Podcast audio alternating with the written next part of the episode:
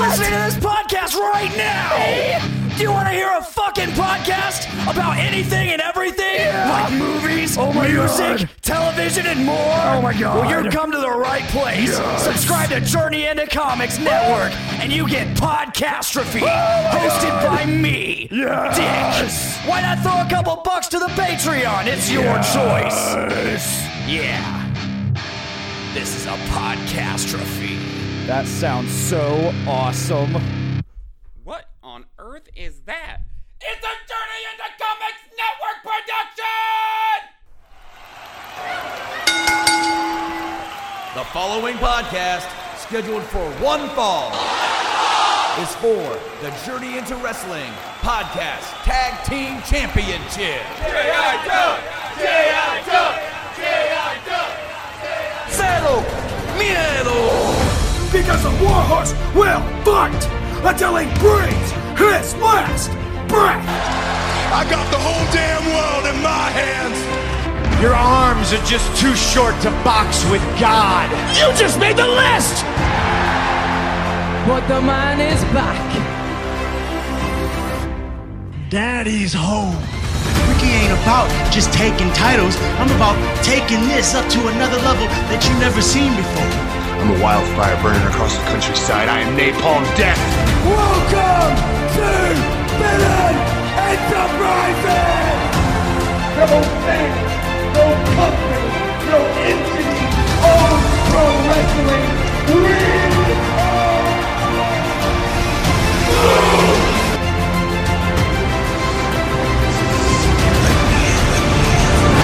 No more questions about that damn house.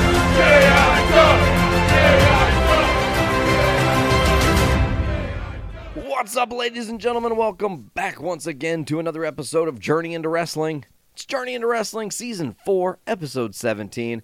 As always, I am your host, Nate, and today joining me, like the Misfits joined Vampiro back in the early 90s or late 90s, early 2000s. Welcome to our show once again, the man we love and we know he's the best in the world. Buckles, how you doing? I I am surviving. How you doing, man? Uh, well, I think you said it best. I think we are all surviving in this insanity. I just got a shot of wake up juice right before the show, so that was a lot of fun to to have happen literally 12 seconds before we were initially going to record. Um, but yeah, man, I'm doing all right. Uh, hanging in there in this crazy time. How have you been? I am. I, I, I was kind of explaining to you off air. I've been uh, feeling pretty bouncy lately, and uh, not in the uh, bubbly and hyperactive way, but uh, very flexible, very adaptable. Um, trying to do event planning in a uh, in a setting when no one knows what the hell's going to happen the next day, the next week, the next month, um, and then relying on volunteers when no one knows who's going to be anywhere and where. It's uh, a little hair raising at times. I've uh, I've been driving around a, a van load of National Guardsmen for the last four weeks now. And oh, what fun! Yeah, oh, it's it's wild. They're, I mean, don't get me wrong. I'm actually having a blast with some of them. There, there are a few that are just great people and just fun as shit to deal with. But it's uh, it's a trip, man. It's uh, I never, never would I would I ever have thought I would be in a position where I'm kind of looked to as a point of stability. I guess I'm one of the veterans at our uh, at our office. I'm one of the few people that runs our program that can be relied upon and not and just left alone to handle what's going on. And now I've got people reporting to me and guardsmen that are asking me questions, and it's uh it's a trip, man. You can't just go fuck it, I don't know, and throw your hands up and run away, can you? Well, no, I just I say uh, fuck it, I don't know. Throw my hands up and I go. So we're gonna figure this out one way or the other. I don't know if it's there gonna work go. or not. Look at that get shit done. positive, the power of positivity. Yes. Oh I think- man. I think I've said to myself, we'll make it work. Um, Okay. At least probably 30 times a day for the last two weeks. All right. Well, that I mean, having adaptability is really good, and I think that that's kind of an amazing little introductory segue into our show today because I feel like the wrestling world itself has learned adaptability. It really has. Um, the last couple of weeks, and the centerpiece being this past weekend, kind of, it is amazing how things are different and how people are changing to suit the times, to fit the times. and really it's amazing to me because if you look at the modern wrestling world even in the last two weeks things are changing on the fly and we don't know what's going to happen next and not in the way that we're used to Yeah, uh, especially you hear things like, "Oh, they just moved the peak," and that's like, "Oh, that means that we're nowhere near the start of this. Like we still haven't even Right. peaked." That's scary. Two months we haven't peaked. That's, I mean, I don't want to sit here and talk about coronavirus and all this No, bullshit because it is a real downer. But I mean, that's a it's still- shocking thing to think about, you know. And then to get kind of back to the wrestling world, man, we've had some pay per views, or at least a pay per view. We've had some pretty decent matches. We're building towards another Mm-hmm. event in Double or Nothing. Uh, it's somebody said it, and I don't remember who said it. I don't know. It might have been you even that tweeted it, but it, they said nobody can do empty arena wrestling better than AEW. i think they've got it about well nailed honestly um, I mean, yeah it's flawless. it's it's as good as it can be. I think is the right way to put it. Like it's never going to be perfect, and it's not.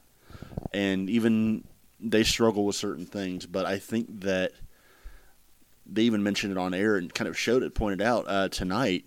And this is a, a unique show for us in that we just watched Dynamite, or I just watched Dynamite and can actually re- react to something very quickly. Uh, they mentioned on Dynamite tonight, hey, we're testing everybody as they come in. Uh, they pointed out in the on the wrestlers wearing wristbands. Hey, that wristband means they were tested on the way in and tested negatively. Wow, that's so I mean, cool. they're actually pointing it out, which is kind of cool.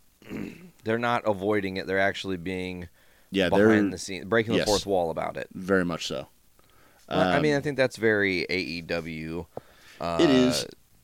It it is, and it's it's kind of refreshing, not just in the sense of wrestling where WWE refuses to acknowledge it beyond saying you know current situation or uh, the current environment or whatever the case is, but you turn on the TV and you don't hear pandemic, you don't hear coronavirus, you don't hear COVID nineteen, you hear uncertainty, you hear uh, uncertain times or unusual or eventful or whatever. It's like people are fucking afraid to say it. Say it.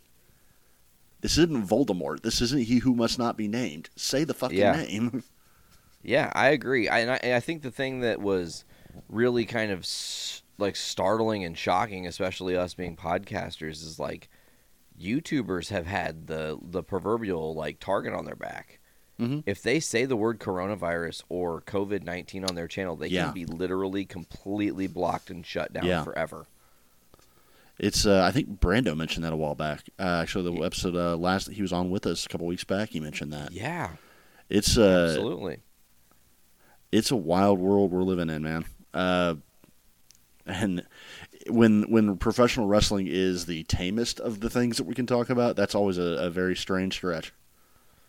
Yeah, but um, man, I just want to get into it. Like, it, I know it's already difficult for you because the craziness you've had to be enduring in all this time, and of course, in my life, it's kind of like the counter opposite. There's like a whole new paradigm in my home. Things have totally, Right. tonally shifted, Right. Which is fine. It's it's it's a good change, and I'm happy that we're all under one roof and everything. But like, it is still an adjustment, and things aren't perfect. You know, you said I, I don't remember if we were off air or on air about talking about things that can just, in a moment's notice, set you off about Mhm. something. In these times, or troubling times, or coronavirus times, or whatever you want to say, like, it's because there's so much mounting uncertainty. And one thing that I, you know, I had a friend the other day, man. I just want to bring this up really quick because I think Sure. it's poignant. The other day, I had a friend who was like, "I just cry all the time, and I don't know why." And I Yeah. said, "You don't know why?" I was like, "Can I enlighten you on something?" And they're like, "Sure." And I was like, "It's not, it's not because you're necessarily feeling sad. It's because all of the world is sad and uncertain right now, Mhm. and that is an energy wave that is substantially in the Right. air. And morphic fields are real. If you don't know what a morphic field is, go learn about it. Go read about it. It will absolutely blow your mind. Scientists and monkeys in two different parts of a continent absolutely will do some shocking, crazy stuff. But, anyways, back to wrestling. I know that it's hard for you to watch wrestling in these times, but what have you been getting down on lately, man? Uh, well, I'll tell you what. Actually, I was going to say the segment for a little bit later on in the show, but let's kind of lead off with it. Let's start with something a little different. Um, I don't have uh, my normal top ten or whatever, and the the reason behind that isn't.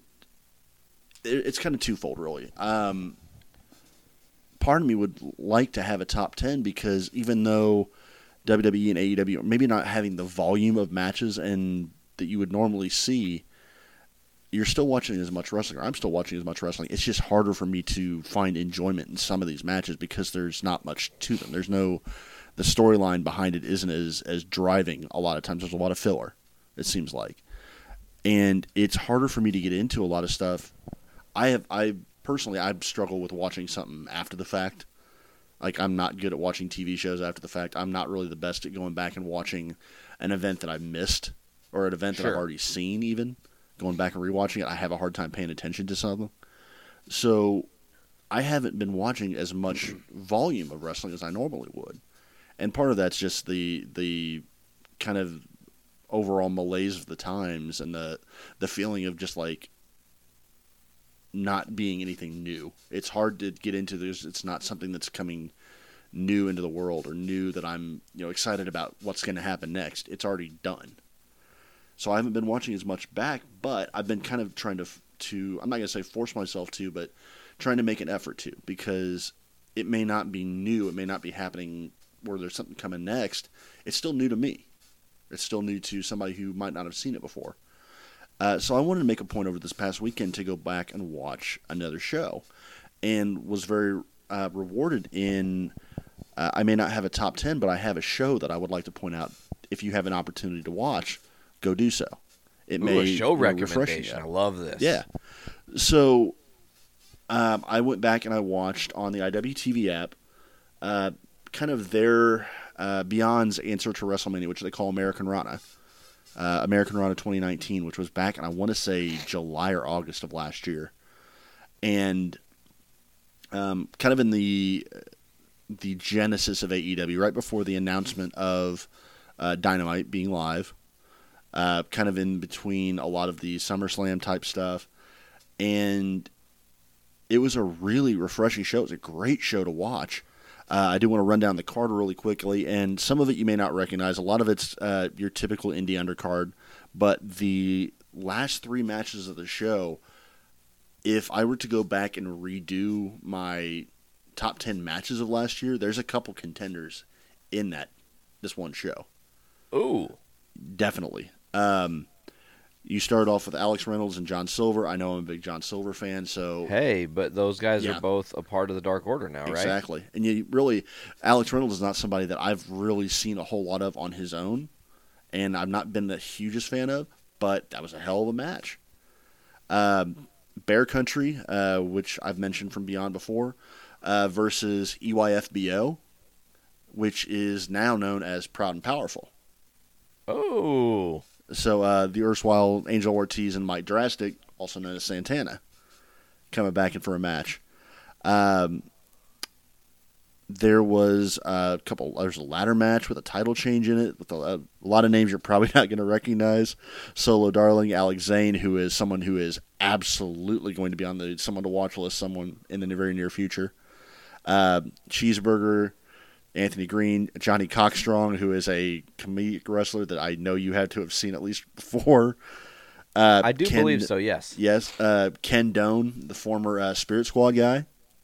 And uh, Yeah. Marko Marko Stunt was involved in it, and Swoggle in a ladder match. Um, John Morrison in a match with Josh Briggs. Uh, the Rock and Roll Express versus the Butcher and the Blade. Ooh. Orange Cassidy and uh, R.D. Evans, when Orange Cassidy still had the IWTV title, uh, fought R.D. Evans in a match that was supposed to be title versus career that they actually career twice. Jeez. um, Nerd or Death Kill, uh, Nick Gage and uh, Thomas Santel, who's another guy on that short list for someone to watch, versus uh, Tom Lawlor and Bryan Alvarez. wow. But the three that I would definitely point out the most is uh, Chris Dickinson and Daisuke Sekimoto, um, which is a New Japan dream match. Uh, I say that style wise. It was a strong style. Uh, Daisuke Sekimoto does Big Japan. Uh, All Japan uh, does DDT. He is a beefcake of a Japanese wrestler that is just brutally hard. and I've talked about Chris Dickinson in the past. Same guy, same way. Uh, they were chopping each other hard enough you could see clouds of sweat coming off. Ooh, It was brutal. violent. Sweat Um, misting. You had uh, a steel cage match between Kimber Lee, former WWE, now on Impact, and uh, uh, Kris Statlander. And uh, Kris Stat got busted open within the first five minutes of the match and had the Crimson Mask rolling. Like she was Ooh, busted everyone's open favorite hard. alien got busted open. Does she bleed green? Uh, no, no, it was it was it was the red blood. She had to bleed her own blood. We'll just we'll Um, just go out on the limb and say that the alien blood turns red when it hits the air. Yeah, we'll say that. air oxygenates it and turns it red. I've seen some I've seen some Statlander matches. This was a shorter one, but it's probably the best of hers I've seen so far. Uh, and I wanted to shout out this this show to you in particular because the main event was a 60 minute Iron Man no holds barred match. Okay. Uh, feud ender between Joey Janela and David Starr. oh my god. And I'm going to tell I you this right now, full pants. stop, full stop. That is the best Iron Man match I've ever seen. Wow. uh, that would have made the top 10. Um, it is, there is storytelling, there are insane spots, uh, dialogue in it. This was uh, Janela's, one of his last matches before going to AEW full time. Um, Incredible. the two of them have had uh, a long running feud, uh, different kinds of matches over the last year or two years, and absolutely have great chemistry. And for someone who's as great a mat wrestler, excuse me, great a mat wrestler and great a chain wrestler as David Starr is, versus a walking spot machine that Janela is, the two of them mesh so goddamn well. It is awesome. It's a stylistic mashup of the Dream Ages. Yes. And they just go full bore on each other. Blood, guts. I think uh, I'm pretty sure Janela put out a cigarette on F- Starr's head at one point. Um, it is gnarly and fun, and yeah. Hell, they, they tear down part of the cage that the that Statlander's match used and used that. Wow. It was a hell of a match. So have if you have the IWTV app, or even if you can find, you might be able to find it online somewhere. I don't know if they've uploaded it to YouTube. It wouldn't surprise me if they have. Look Sometimes they do the that, match- especially after the time Yeah. has passed long enough. You know. Yeah, it is an Iron Man match. So make sure you get your popcorn ready and get your uh, get your comfy seat. It's an hour long, but uh, yeah, it is well worth the time. And shout out to Janela because he doesn't get enough credit for as decent a wrestler as he is. Honestly, um, I know I call him a spot monkey, and he is, but the dude tells a good story when he needs to. And I think you can look back at the two Omega matches he had uh, this past year as a good example of that as well. Totally, man. Um, Hold on. yeah.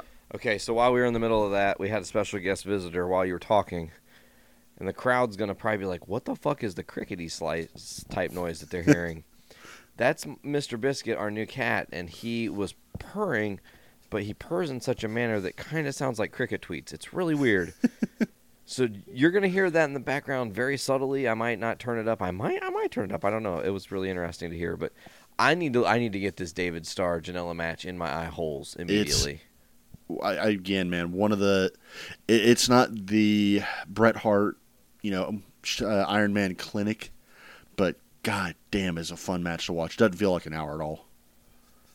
Ooh, that's that's the best kind of Iron Man match Yes. when they just blow through and you're like, oh, it's done Very already. much so. No, Very much so. because Um, you know if it feels like it's an hour, you're gonna hate it. Yeah. You want it to feel like it was 20 minutes, and you're like, no, it just got started. Why are they? Why are we done? Mm-hmm. Why are we here? You know. And really, the whole Uh, show, the whole show's worth a watch. It was a blast to sit there and power through it. Man, I enjoyed the hell out of it. Um, makes me itch for some indie wrestling coming up forward. And I'm hoping, kind of keeping my my my little heart hoping that uh, with some of these states opening up, we might start seeing some of these indie shows running, uh, you know, crowdless matches and things like that soon. I'm hoping so, just for their Some- sake. Yeah, get- something fun that they can find a way to get like some donated revenue or something. Yep, you know? get some lifeblood flowing back into it. I will say, if you are an unemployed person going through this coronavirus thing, and you have been like a member of society, I guess is the way to say that. Uh, they'll take care of you. They're doing crazy stuff with like the unemployment. They're Mhm. giving back to people seven hundred fifty dollars a week and things like that. And I'm- like, I'm going to say right now that uh, that if you and I'm in a unique position where I can actually say this, but if you are living in the continental U.S. and listening to this show, if you need help, if you are struggling, you need help, you need food, you're short on money, look up your nearest food bank. Feeding America, the parent company for the food bank that I work for, Feeding America has 200 food banks across the country, most of them taking up significant chunks of the state and they are getting donations from all over the country. People are helping out quite a bit.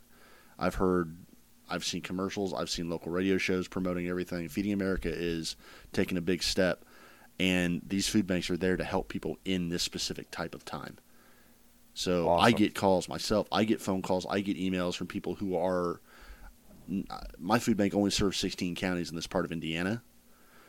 I get calls from people in other states wanting to know when we're going to be there, and I get the opportunity to go say, "Hey, look, you have a food bank that is a county away from you or 20 minutes away from you. Get And in they're like, contact with them; what?" they'll help you out. There are resources there to help you. You may not know where to look for them. Feeding America, go to that site, look up your local food bank. There is someone there to help you. well, dude, that's I think that's an awesome like thing to let people in on. That's a part of your personal life. Uh, obviously, it helps people quite a bit, and you know, it does add it, it does add a little bit of positivity in these dark times to hear that people are Right. helping Well, like- each other again, sort of.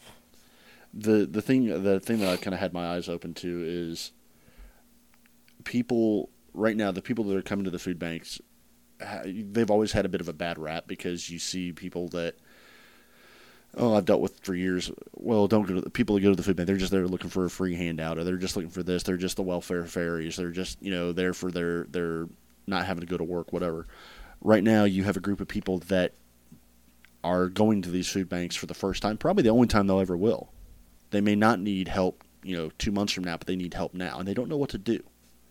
They're confused. They don't know where to go. They don't know where to look because they've never had to before, and they may never have to again. But there's a lot of people who don't know where to look because they've never needed to. So showing them how to look for something and showing them where to get help is the most important thing you can do. Man, that's awesome. Uh, so I'll steer it back into wrestling. sorry. I- I- Not- no, I it's, a it's a good PSA that, to have. to. We need we need to share that with people. That's Yeah. very important, and I'm and I'm glad you did that. Um, but to Um, just reroute really quickly something yeah. that I didn't plan to talk about, but I just remembered. I was like, oh shit, I wanted to bring this up on the show. While I haven't been watching a ton of the current product of either AEW or WWE, and that's just mostly happenstance and the lack of time I've had most Wednesday nights, um, I have been watching the F salad, if we can use that word, on a Dark Side of the Ring. It's uh I've only seen a couple episodes or bits and pieces. I watched the Benoit one, and I've seen highlights of some of the others, but that's a that's a they're doing God's work showing some of this shit. I got to tell you. Okay, so I have watched all but three of them, I think, Okay. officially. Uh, some recommendations that I think are really important to like. I didn't know the story necessarily, or the backstory, or the history. I think that's what's really important. Mhm. Is that there are moments that stand out in all of our timelines. Like everybody knows the slap. If I talk about David Right. Schultz's slap, Right. in 30 seconds, you have the image in your head of this dude Right. smacking the fuck out of a reporter calling wrestling fake. Right. It's been around for eons. Okay. Mhm. The behind the scenes story of that is so much more interesting because what you didn't know is David Schultz was at one time best friends with a man named Terry Bollea. Yeah. And that they were on their way up together.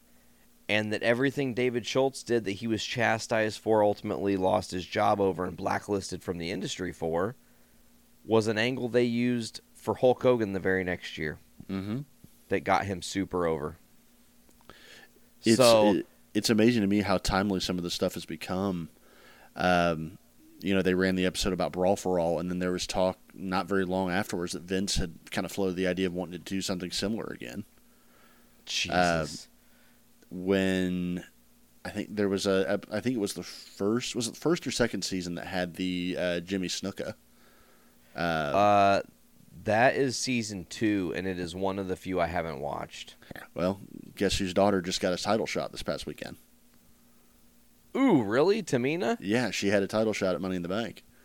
Oh yeah, Um, of course she did. Duh. I'm yeah, stupid. and there's there's uh, something that came up recently. There, I think somebody had floated a piece of uh, Snuka's ghostwritten autobiography where they're claiming that Vince uh, paid off somebody or something along those lines. Like there's more to it apparently than well, we know there's more to it than we know, but there's details that might be coming out in the near future, possibly. I think it's uh, Interesting.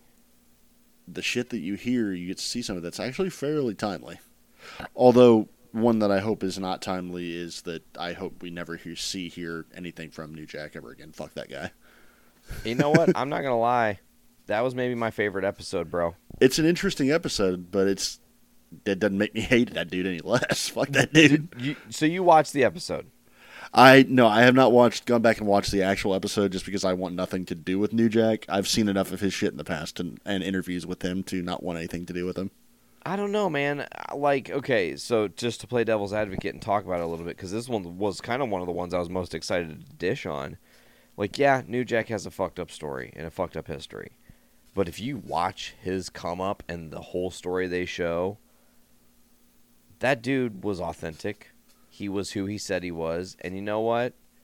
The three things that are quote unquote his big crimes in wrestling. Okay, so first of all, mass transit. Let's talk about that. That's the ECW situation. Right. He stabbed this 17 year old kid essentially with an exacto knife or bladed Yeah. him across the face. That kid's dad let that guy into wrestling. He No, no, no. it was okay. Yeah. He was in the crowd yelling stop, but he said okay. And you know, he they even talk about the dude and the, the one of the midget wrestlers who and sorry to use that term, but that's what Mm-hmm. that's what he is. That's what he even said he was. Uh, who was a part of the like thing that broke mass transit to even be seen by Paul Lee. Right. This this one midget wrestler, you know, he said he's like Eric, which is the uh, mass transit's real name, knew everything he was doing and he knew what he was getting into Oh yeah. and you know it wasn't it wasn't some big like oh new jack hurt this kid and it's this big Right. travesty no he knew he was getting into a violent wrestling match and told new jack fuck me up however i want to do this one spot and new jack kind of took it personal Right. um, so that okay okay that that one's reasonable the second thing i didn't know that new jack almost died do you know about this Oh yeah, busted cracked his skull open, yeah. cracked his skull open oh yeah. from a I've seen that 24 spot foot drop many times. Uh, and i can't remember what the guy's fucking name is right off the top of my head that he was wrestling I, I know who you're talking about the big big bald white dude that he threw off the balcony. Yeah. I, or the Who- the uh, uh, scaffold match, yeah. Yeah, and and he tried to kill him and didn't Yeah. work. Yeah. Okay, so so that's one thing. And then you do the third thing and it's like, okay, this is just him being his authentic self and he doesn't know any bounds. Like, okay, example, and I want this is why I want to bring it up. If Walk Among Us played to five people, do you think I would want it to seem like I know we're playing to five people? No. No, because that hurts. That hurts your no, own pride. I, no, I got that. Okay. So n- the third thing, and this is the one that kind of got me laughing because I'm just like, man, I under like, I, I don't think what New Jack did was right. I don't want you guys to think that I'm condoning him as what he did was right. I, that's not what I'm saying. However, in his perspective, in his era of where he was in his life, this is like 2004. ECW's gone. He's doing little tiny indie house shows. His confidence is obviously shaken.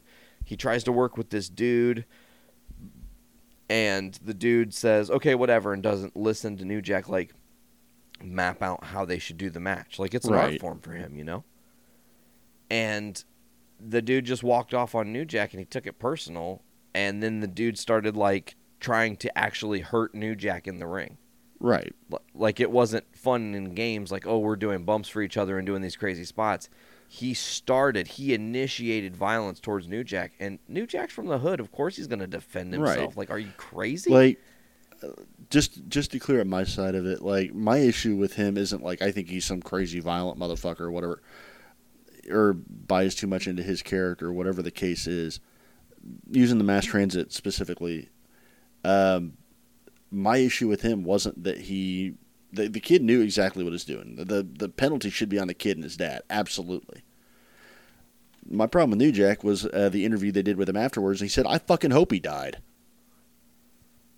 Like he goes on the record saying, "Yeah, I wish that kid would have died." Oh, the the the white kid, Yeah, mass transit. yeah. New Okay, Jack said, so- "No, I wish he would have died."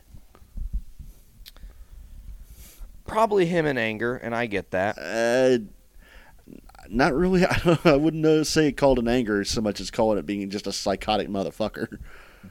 Like, But- dude's got screws loose. Oh yeah, totally, totally. And and I think that's why these documentaries are so interesting because it's about people enter situations where they are off kilter, like to get some different behind the scenes Right. background or walk through the Montreal screw job, even though it's something I know very well. And and obviously wrestling with shadows covers it kind of very well. It covers things even deeper. It interviews Earl Hebner, who was Mhm. there. Like they really get some real you know and then of course you have conspiracy theorist scott hall and he said something and when he said it as soon as he said it my ears perked up i was like oh man canyon was right this whole time Yeah. the whole thing was a work even even because here here's what scott hall said if you haven't seen it they're they're showing the montreal screw job and they're showing the spot where um, vince gets spit on. And he says nah do you think monkeys are in the back that are being told what to do who just do what they're told? Or do you think there's somebody back there who was like oh my god i bet that bret hart's gonna spit on vince right now and i was like oh oh that's I mean, kind there's, of there's there's some validity to it. There's a reason to wear the tinfoil hats and all this. Absolutely. Yeah, so so that's an interesting one. Maybe someday we can deep dive me and you the Montreal Screwjob and as a whole. But honestly, to to to to to sum it up, the last one I really want to give a little brief dissertation on Mhm. um, was Bru- the killing of Bruiser Brody. Right. Because if you don't know that story, that story's fucked up. Yeah, especially considering that parties involved in it are in the WWE Hall of Fame. correct parties involved are in the WWE Hall of Fame. Mm-hmm. Uh, he he died in Tony Atlas's arms, essentially. You know, I mean, even though he Mm-hmm. lived a little bit longer, it was doomed from the start. You know, and the whole story, like I didn't know it. I didn't know this story. I was as a wrestling fan, one hundred percent oblivious. Okay, and dude. I watched it. It was like two in the morning. I had done some dishes. Like I was just up late. My gears were turning and I was just like, this is one of the craziest wrestling stories that I've never heard of, and I don't know how I haven't heard of it. Yeah, I it makes me think I need to see if I can track down. There's a website I used to have a link to, it, and I got to see if I can still track it down.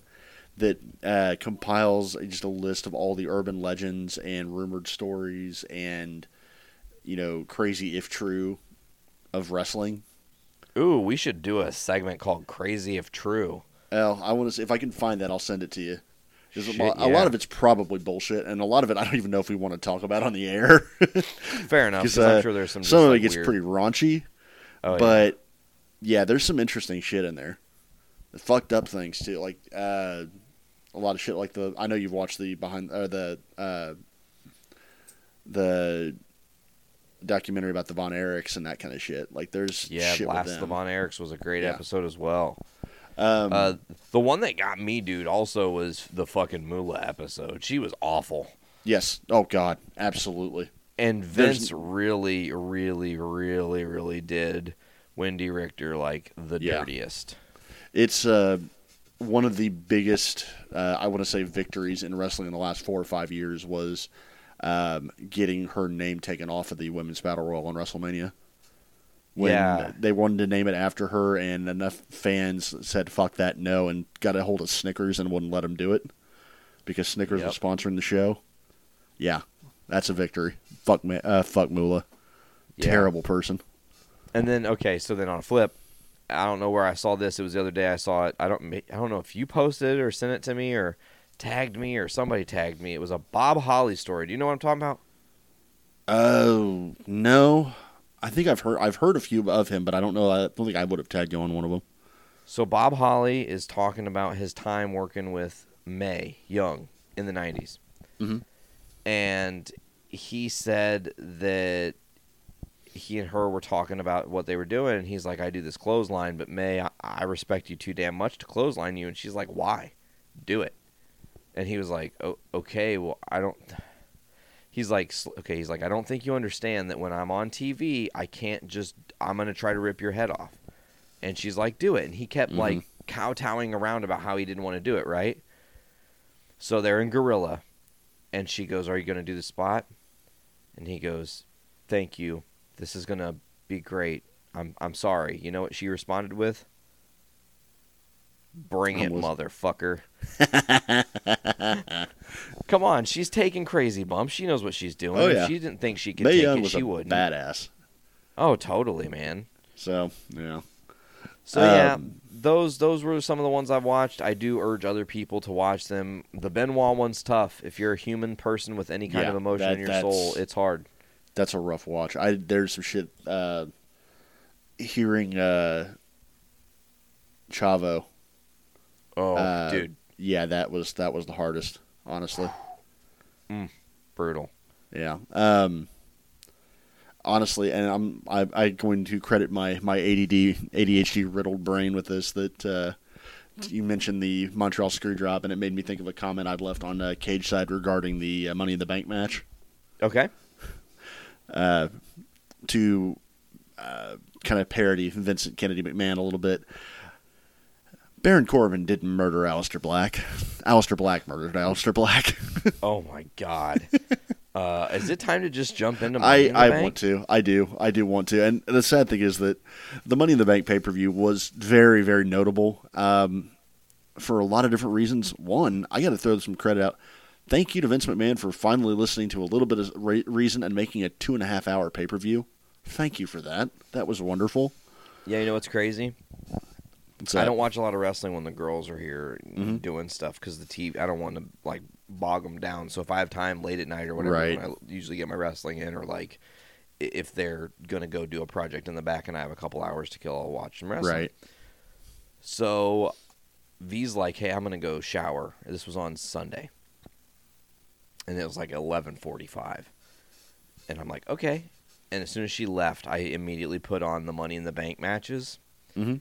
And they were done before she got out of the shower. Right. She don't take that crazy long of a shower, but it was just like, man, look at this short, nice, concise. It was it was really refreshing, honestly. I mean, it was Like- a smaller card, but still, they get a lot done in that time frame. Um, I I'm not gonna I'm not gonna go through every match because I hate to say it, but a lot of it was kind of skippable. Like Can the, I ask you a question? Sure. Did all the other matches of the night take place on the roof? No, that was the only one. Uh, everything else at the performance center. Dumb. I mean, yeah, Dumb. The end. Dumb. yeah. I mean, yeah. Like It would've been nice to have the whole thing up there. building. You set up the ring. You had your guys set up the ring for like right. eight and a half minutes of action. I think it may have been that they just couldn't get enough camera angles, probably. Because if you notice during that match, when they have uh, cameras on the ring on the roof, there's like one or two shots of the entire thing. Yeah, that's true. so that that is that true. could be it.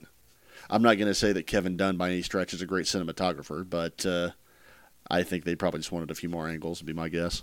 My buddy Chris posted a picture of his signed Rey Mysterio and signed Aleister Black doll like action figures, and it said "R.I.P. guys." Did uh, did you happen to see Aleister's tweet after the, or the next day? No, I don't think I did. Black just tweeted a picture of a of a uh, bedsheet ghost. that was it. There was no caption, nothing. oh, that's funny. I mean, look, look come on, Uh, like you're not stupid. You didn't murder him. And the one thing that got me about that, like initially, I was like, oh my god, they quote unquote threw him off the building, and for effect, and look, it does kind of look viable. Until they did the pan out shot, and Yeah, you can see you can the lower level, and I'm like, yeah. dude, you gave yourself away. Well, they did it. They even showed that establishing shot before they even started the match, Like, and they mentioned it on Raw the next night. Is oh, they landed on the secondary roof. Yeah, bullshit. yeah, of um, course they land on the secondary roof, but still, how scary to have to fucking take Yeah. bumps that high. Yeah, no Holy kidding. shit. so just to run down the rest of the card really quickly. I'm not again. I'm not going to go through match by match, but uh, the only one of note, really, I would say, was um, Seth Rollins and Drew McIntyre had a very good match um, in which Seth dominated a lot more than I thought he would, uh, and then still ended up losing fairly. I mean, just about clean as a sheet. And uh, Drew had him shake his hand afterwards, which was interesting. So Huh. I mean, all things considered, it probably would have been a, a eh, pay per view if not for the actual craziness that was Money in the Bank. But it, I, I sent a text to you the next day that that really straddled the line. The Money in the Bank match straddles the line between brilliance and madness very, very well. Better than WWE I thought really was capable of. Have you ever seen Man on Wire? Uh, that's the tightrope movie, isn't it?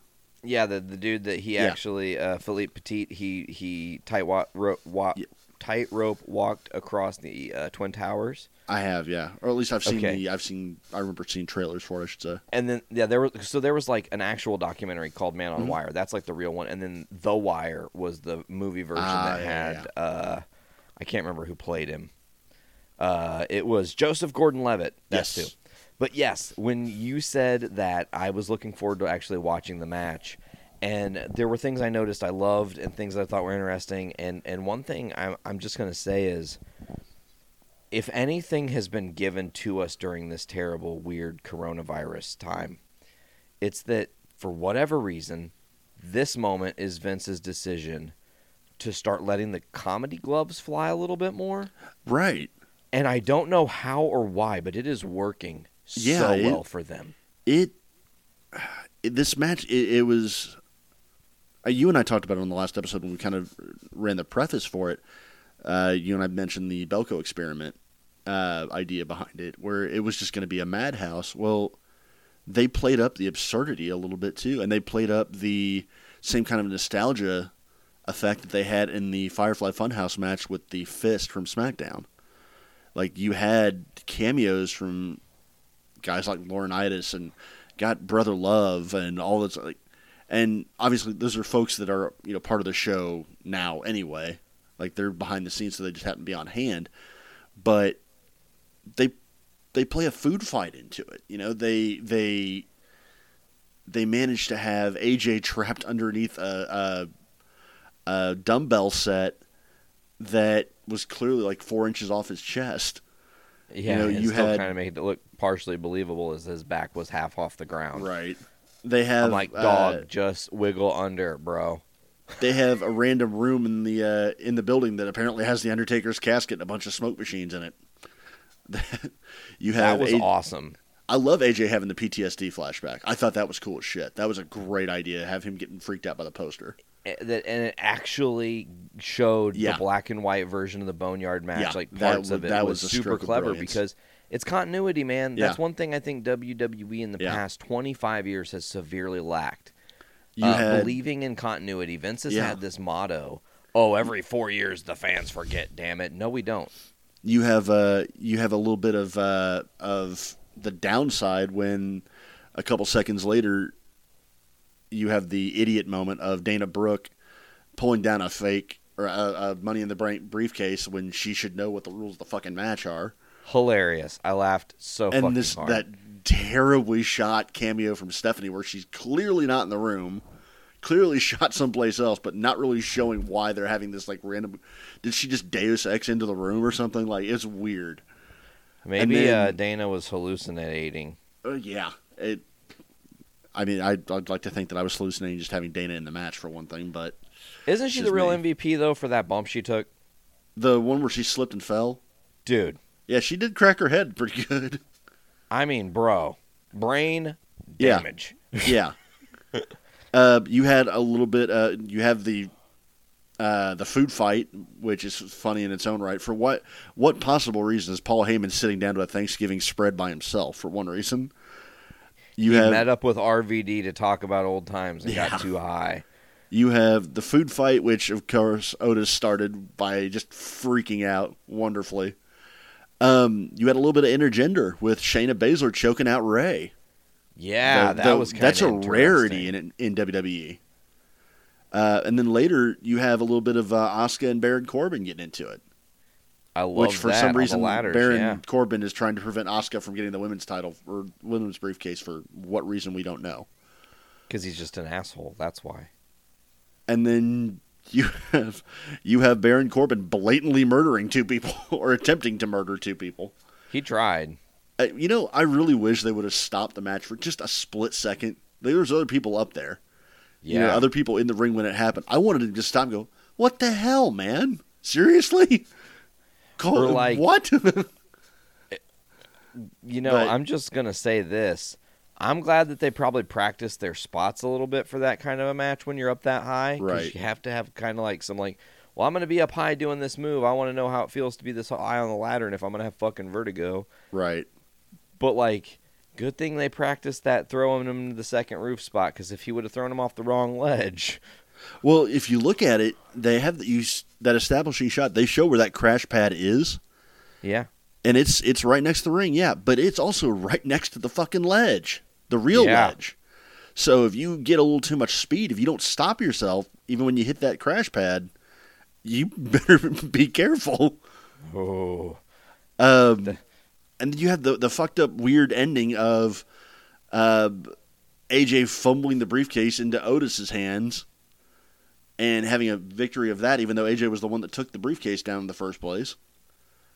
And then the head scratcher of all is Otis. Really? yeah. I guess he's the guy they're gonna put over. But I mean, Yeah. he's over. Yeah, he's over like hell, but it's just the whole thing was uh, a head scratcher and and funny and wild and uh, nostalgic and over the top and and bizarre. There were some big bumps in it. Uh, in in the over the topness of it really can't be understated. In that uh, it's not I, I expected to be WWE jumping the shark. I really did. It ended up with them just instead they didn't jump, they ladder bumped the shark. Ooh, I like it. Ladder bumping the shark. And it's it's one of those like I can see myself going back and watching it. I laughed and yelled "What the fuck" at my TV probably five times throughout that match, like just and and not in the normal. What the fuck? Why are they doing this? But what the fuck is going on? Like, whoa. I I was I laughed my ass off at Otis winning just because I didn't like. Okay, we've we've crossed beyond the pale here. We don't know what the fuck is going on. Honestly, I think it's kind of clever though. It is Because- I, I yeah If Drew and or Bear, uh, Braun at any time are not champion, or let's say they get injured or anything, right Otis is a pick me up champ. Even if he's only six weeks the champ or three weeks the Right. champ, he's a Jinder Mahal champ or whatever, you know, whatever you want to call it. But like, doesn't matter. He deserves that spot because he's obviously shined out of heavy machinery and became his own star. it's to, to me I, I being the pragmatic you know thinking about booking and all this shit I I'm so used to thinking that way that my first thought was why are they doing this? And yeah he's over but he's a comedy guy. Like he can go yeah Santino could go but he was still a comedy guy. And this is akin to putting putting the rocket and the strap on Scotty 2 Hotty to me. And that doesn't make a whole hell of a lot of sense. But I think that WWE kind of bit themselves on the ass a little bit. I mean, it's something they've done every year, but there, the pay per view schedule that they have, there's no need to have a pay per view based around Money in the Bank. There's no need to have a pay per view based around feud ending matches like a Hell in a Cell, because it writes you into a corner. You you have Hell in a Cell coming up. Guess you got to book a Hell in a Cell match now. You have Money in the Bank now. You got to write. You better have somebody plan to have Money in the Bank now because you got to have that show. If they didn't, I think they only had the Money in the Bank match because they had to have the Money in the Bank match. I think they only had Otis win because they have to have somebody win. Yeah, And- and, you know that I th- I'm pretty sure if memory serves me correct, the Money in the Bank is actually Jericho's idea. I that I couldn't tell you. I wouldn't be surprised if it was. I feel like he said that a long I time ago in an I think you're interview right. that he was talking to Vince and it was one of the things they came up with. I and think then you're of course it's taken off, but like they have done interesting things with Money in the Bank. They have this year is an Yeah. exception to the rule, and I'm not saying it wasn't interesting. What I'm saying is this year you have an exception to the rule by way of the times we live in. So I think they Mhm. took chances this year. yeah, they did, and credit I- to them for doing so. I loved Asuka starting on the upper level and jumping down. Mhm. I loved the camera shots of them in the elevators and Yep. her and Dancing in the uh, elevator was a great moment, everybody coalescing when the elevators popped Yeah. off. You know, uh, and like a bunch of different. You know, honestly, uh, there was one tiny little thing that I wanted to bring up about the memorabilia and stuff. Sure. Was this shot before the blackout Roman Reigns rule or after? Uh, don't know. Because if that Uh, rule is yeah. accurate, he was actually shown on camera, and it was his biggest moment in wrestling. Yes. In and a I, very, I- very large mural that hangs in WWE's office. you know, a quick aside about the blackout Roman Reigns thing, and just my two cents on it. I think it's being overblown just a little bit. I'm not one to defend WWE on anything, but I think it's not so much of we don't want anybody thinking about Roman Reigns at all, so much as he's not here, so let's not focus on him. Yeah, because they're still not- showing. They're if still you take time out right now to be like Roman Reigns Right. this. It, Like, ma- it kind of I can will the say- show back. I will say that editing him out of Seth's cash in is a bridge a little too far. Yes, that's a little much. But they are still showing him with the Make a Wish kids. They are still showing him as part of a major part of the Undertaker documentary. Um, Interesting. They're not is that on WWE Network? What's that? Is the doc the the Taker doc? Is that on WWE Network? It is on the network. I just started this past weekend. I have not gotten a chance to watch it yet. I plan on it, but I haven't had the opportunity to start yet. Apparently, it's Sweet. very good. Cool. Um, and it's a little odd seeing a humanized Undertaker, which is very strange. But um, they actually use, from what I understand, they use that match with Reigns where he was supposed to have retired uh, as kind of the backdrop for the documentary itself.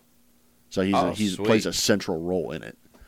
yeah, because I'm pretty sure that at 32 when he faced Reigns, right? That was at 32. I believe so. Yeah.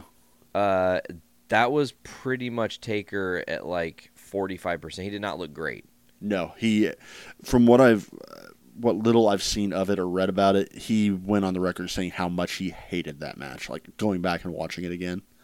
But he also hates that Goldberg match. That's Ayo. yeah. Was my next reaction. I was like, man, I hope they don't show him that one then. but Yeah, um, like you don't but, want to watch uh, that one, buddy. my point being that that Reigns isn't completely persona non grata. They're just not talking about him. And I, so I think Yeah. the whole idea of him being blacklisted or blackballed from whatever. And there actually was another statement from Reigns recently about that. I don't know if you happen to see that. I didn't see that statement. Um, Uh, he was being interviewed about I, I can't remember who it was. It was actually an interview. It might have been ESPN. Uh, interviewing about you know why he's not there. And was it about being immunocompromised? And he said, "Yeah, it, it kind of is, but not. It's not the biggest thing." He's like, "I kind of keep personal and, and business separate, but I just had kids, man. I've got my wife just had twins, like newborns. Ooh, I'm not bringing that around them. I'm not going to put myself in a place where I'm a risk to them." yeah, because they're So, no. infants; they can catch it. And Yeah. it's the worst case scenario. Yeah. So no, that's Uh, that's his biggest reason was he didn't want to bring that home. I mean, Um, I think I mad respect to that, and nothing but love to Roman No, Reigns. I've uh, never really, I've never had a problem with him as a wrestler. I've always had a problem with him as booked. His character's his character's not great, and they booked him to shit. But the guy behind the mask, you know, Joe Anoy or however you pronounce his last name, Anoa'i. Yeah, you nailed it, Joe Anoy, perfect. he is he is a fantastic human being. totally, man. Uh, and also, fun bit of trivia: dude has two sets of twins. That's crazy. There's there is some genetic uh, genetic jackhammering going on He's there. got some special baby batter going Yeah. on if he can always produce Yeah. twins. Um, and speaking of that, that ironically, weirdly moves us into the next big bit of news. Bring it on, Uh, Bill. Yeah, from Monday, this past Monday, and Sami Zayn's pregnant. damn it, you spoiled it. Now, I I will say this: I actually walked into this. It caught me off guard because I did not know what was going on. Um, okay, so set up what happened because I didn't see Raw, so I don't know any So- of the fallout from Money in the Bank. I'll run you through my experience of it. Normally, when something happens, dirt sheets jump on it. You know, at least there's an idea of it. Um, I'm a big fan of Cage Side Seats, as I've said before, and even they ran some spoilerish stuff on there. Wrestling Observer had a pretty good idea of what was going to happen, but me being at work, I didn't see any of that shit. I had no chance to on Monday. I went into Raw blind, which I don't normally do. So, leading up to Money in the Bank, Becky Lynch didn't have a match, which is a little unusual. And she mentioned that she was going to confront the winner of the Money in, Women's Money in the Bank on the Raw following Money in the Bank, which for a lot of people just kind of pissed them off because excuse me because it foreshadowed that a Raw woman was going to win the briefcase. And sure, more than likely. but the idea was that she was going to have this announcement or she was going to have this confrontation with that person on Raw. And then Monday morning, uh, they announced there was something that she had a major announcement for Raw. And that was it. That was all that I'd seen. So Raw kicks off, her music hits, and she comes out with the briefcase, which is unusual. And Wait, she you know, she came out with yeah, she had the brief- briefcase. she had the briefcase, yeah.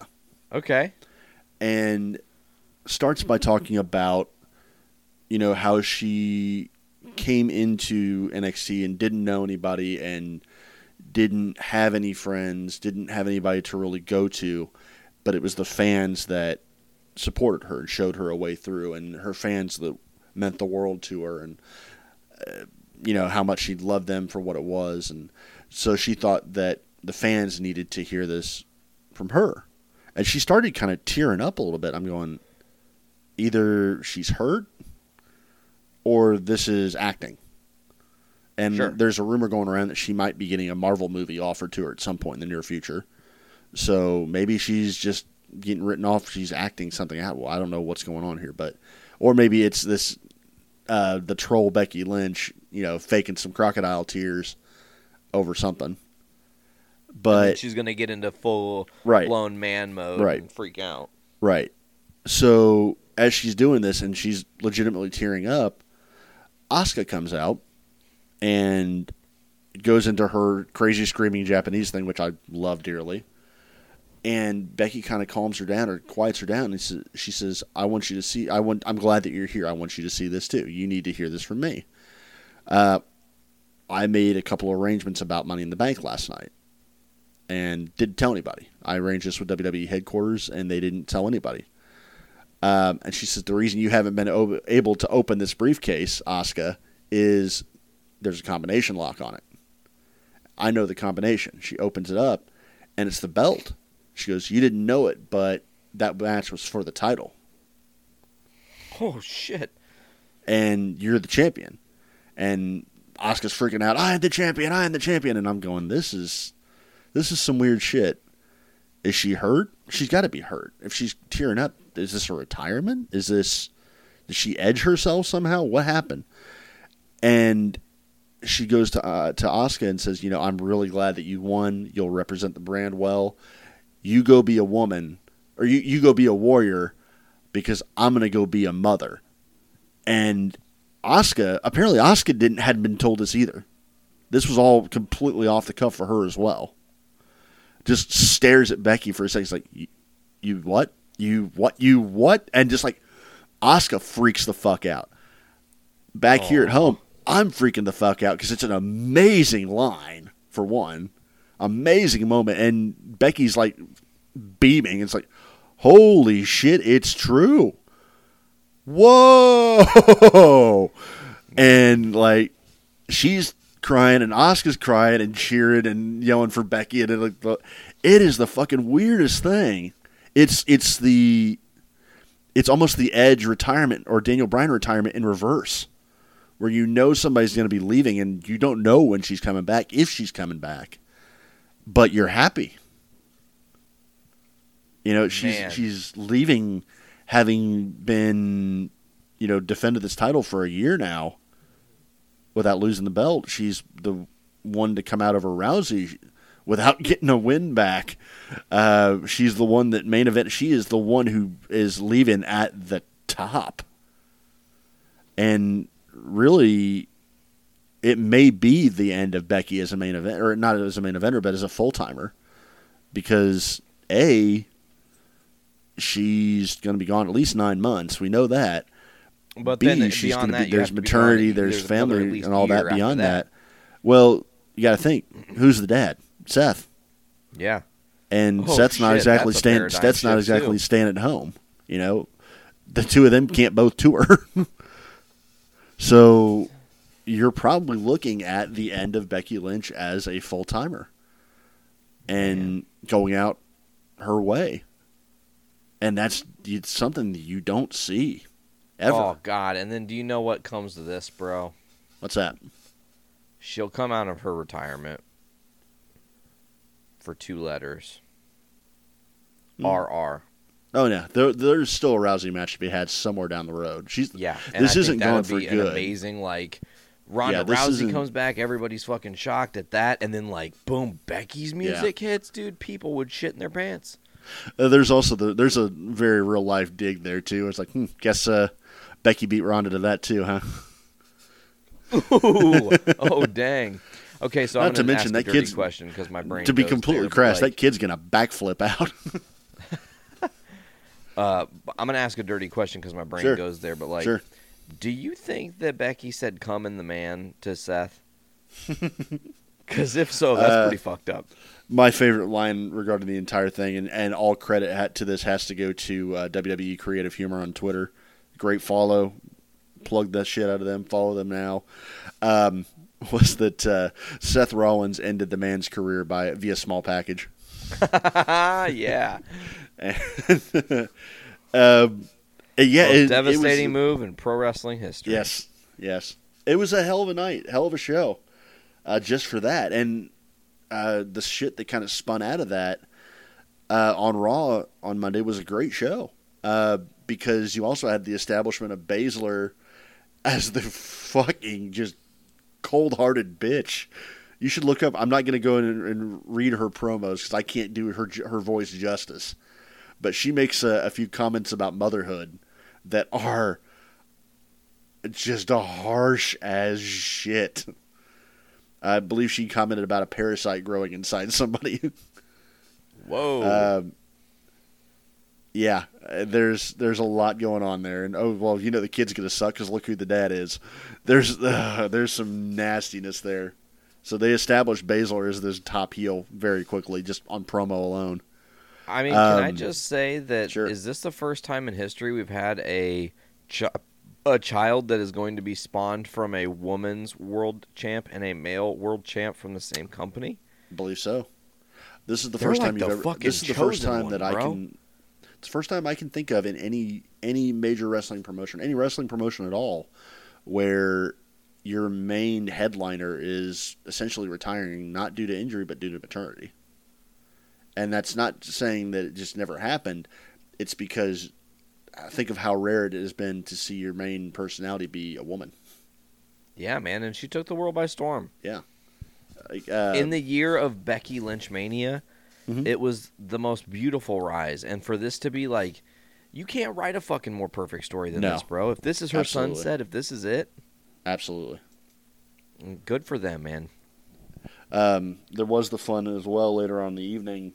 I mentioned Seth losing to Drew uh, on Money in the Bank. Um, came out, he had a tag team match with uh, Murphy against Rey Mysterio and Aleister Black, who miraculously, you know, had that second ceiling or that second roof save them. Um, and had a great character match, great character moments. Um, the I've said before a couple times that Seth is he's much better as a heel, but this Monday Night Messiah character that he's built is fucking wonderful.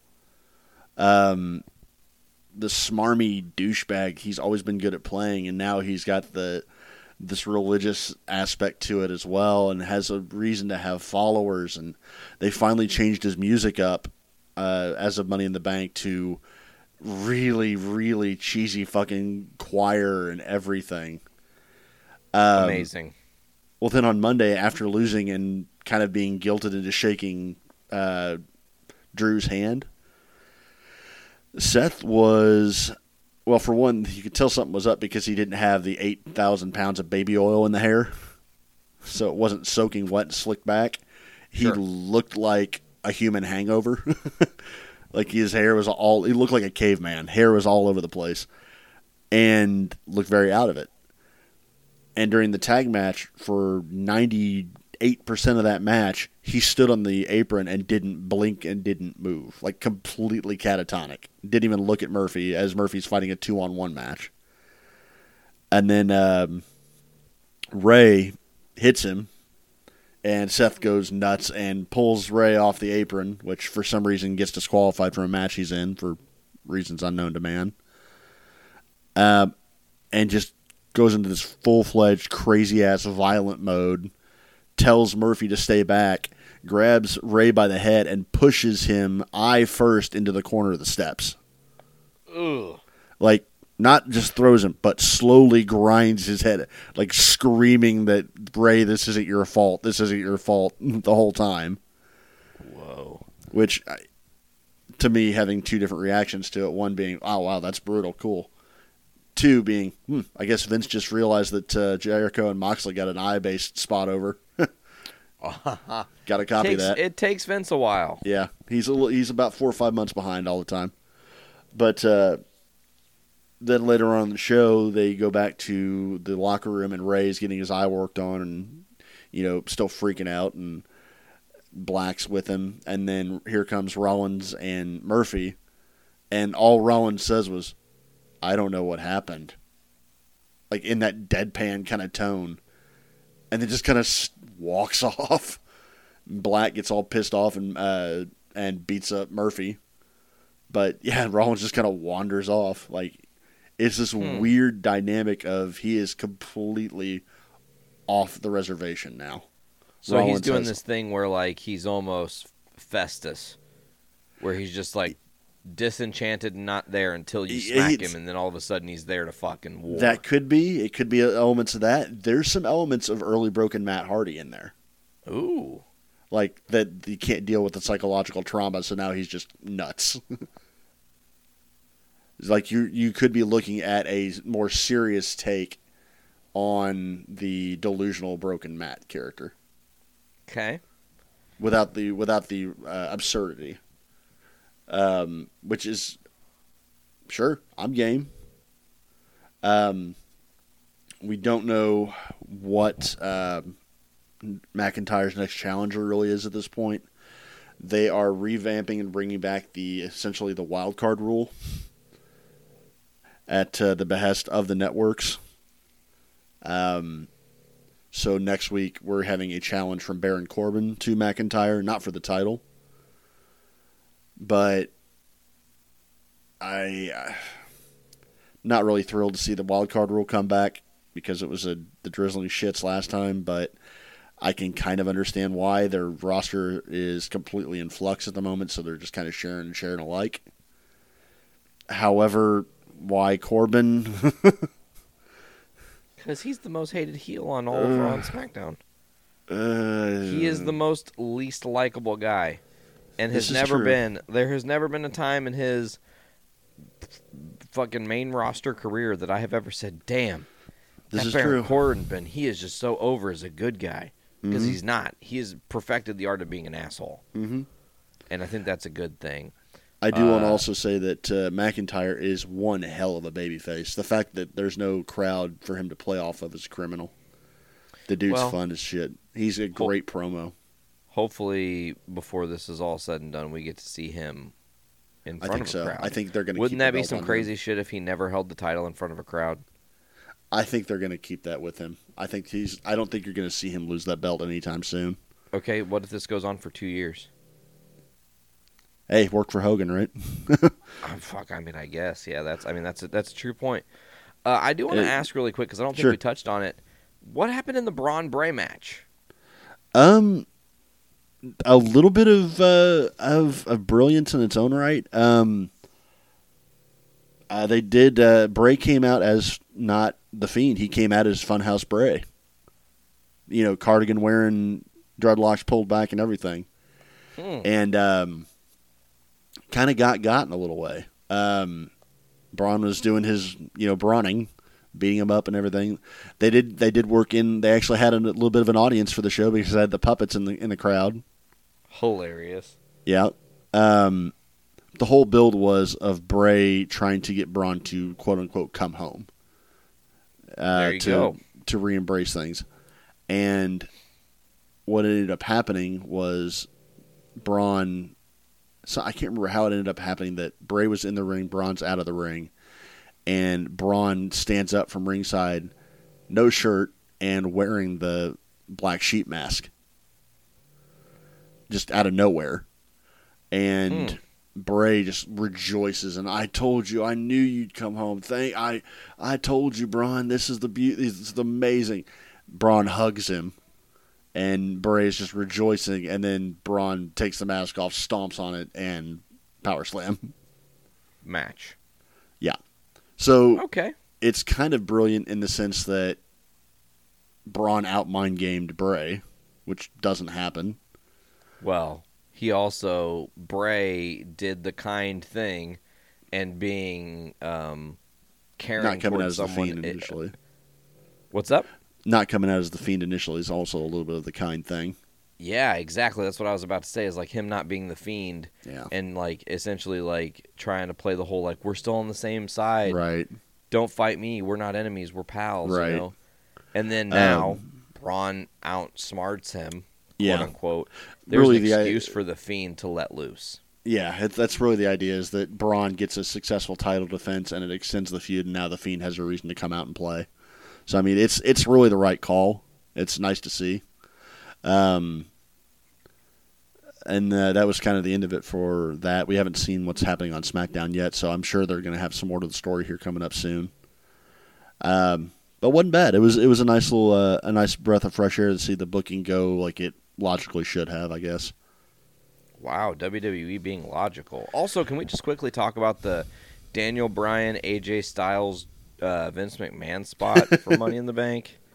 Yeah, that's because everyone has always said Vince is a tight ass and you don't mess up his room and like, you do- you know, don't leave it as it Mhm. was. You know, leave it as it was. Don't leave it. You know, as supposedly them putting the chairs back was a legit thing. Like he always makes people do that.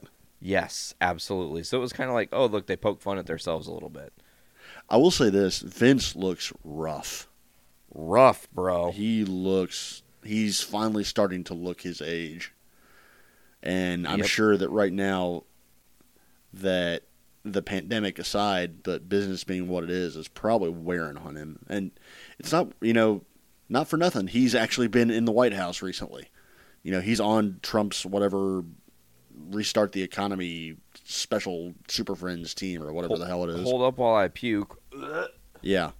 But I mean, taking political aspirations out of it aside and taking political leanings out of it aside, that's a lot to put on somebody while running a you know major network and and un, to hate the phrase but unprecedented times and all the shit that he would normally have to do where ratings are dropping like you know shit on a rock and all that shit that he's got to deal with that'd age somebody prematurely he's naturally aged that much Yeah. um, Looks like shit. I do want to bring up another thing from Raw really quickly. Uh, I talked about Seth's and the great character moment of that. There was a moment on Raw that was almost whiplash inducing.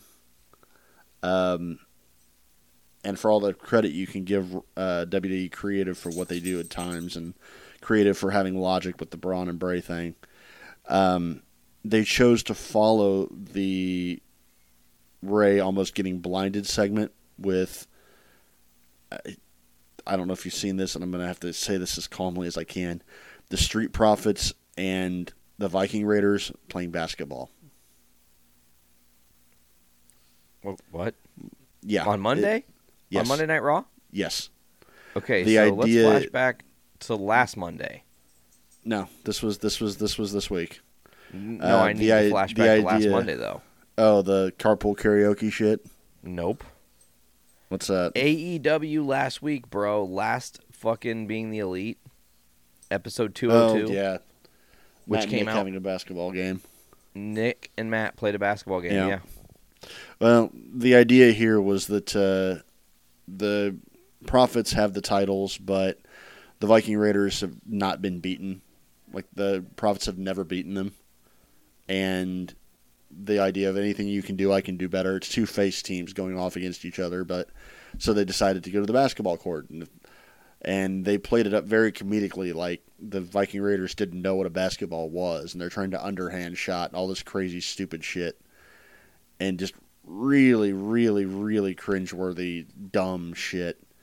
And then following that with, oh yeah, so yeah, the Viking or the the Street Profits won. Well, you know we let you we let you win, right? And they what? And they cut to Ivar hitting like four threes in a row and then dunking. So yeah, we yeah we can do this better than you. We just thought we'd let you win. So there's there's payoff to it, but it was really really stupid in getting there, and you had this massive tonal shift of the shot of the announcers all standing at the table going, "Man, we don't condone what Seth did. That was over the line. That was way too much. That was that was really brutal. We're sorry you had to see that." So here's Vikings playing basketball. Let's play basketball with Vikings. Yeah. Anyway, here's Vikings playing basketball. So it's this weird, weird, really harsh tonal shift. Um, and then they ended the show in the most WWE way ever to me. They brought back uh, they brought back Edge and Orton, and the promo leading into the show was that oh they were on a collision course and what's going to happen when we put the two of them together? It's like they've already ha- already done the feud. That it's done. um, and Edge tries to when they do their promos against each other, Edge really does say that I'm trying to move on. I've got my pound of flesh. I'm happy with this. Um, Orton comes out and says, "Yeah, you were the better man," and tries to walk away and comes back. Says, "I couldn't do it with a straight face." He's, "Yeah, you you came back and you wrestled, and that's great. It's a miracle, but." You came back in the Royal Rumble and you could hide behind all these other people and not actually have to wrestle. And then you could you did the last man standing match with me because you could get in a fight. You've never had to wrestle. You're still rusty. You can't wrestle, and you can't wrestle me. So I'm going to propose a rematch at, I guess it's Backlash coming up, where you and I are just going to have a one on one wrestling match.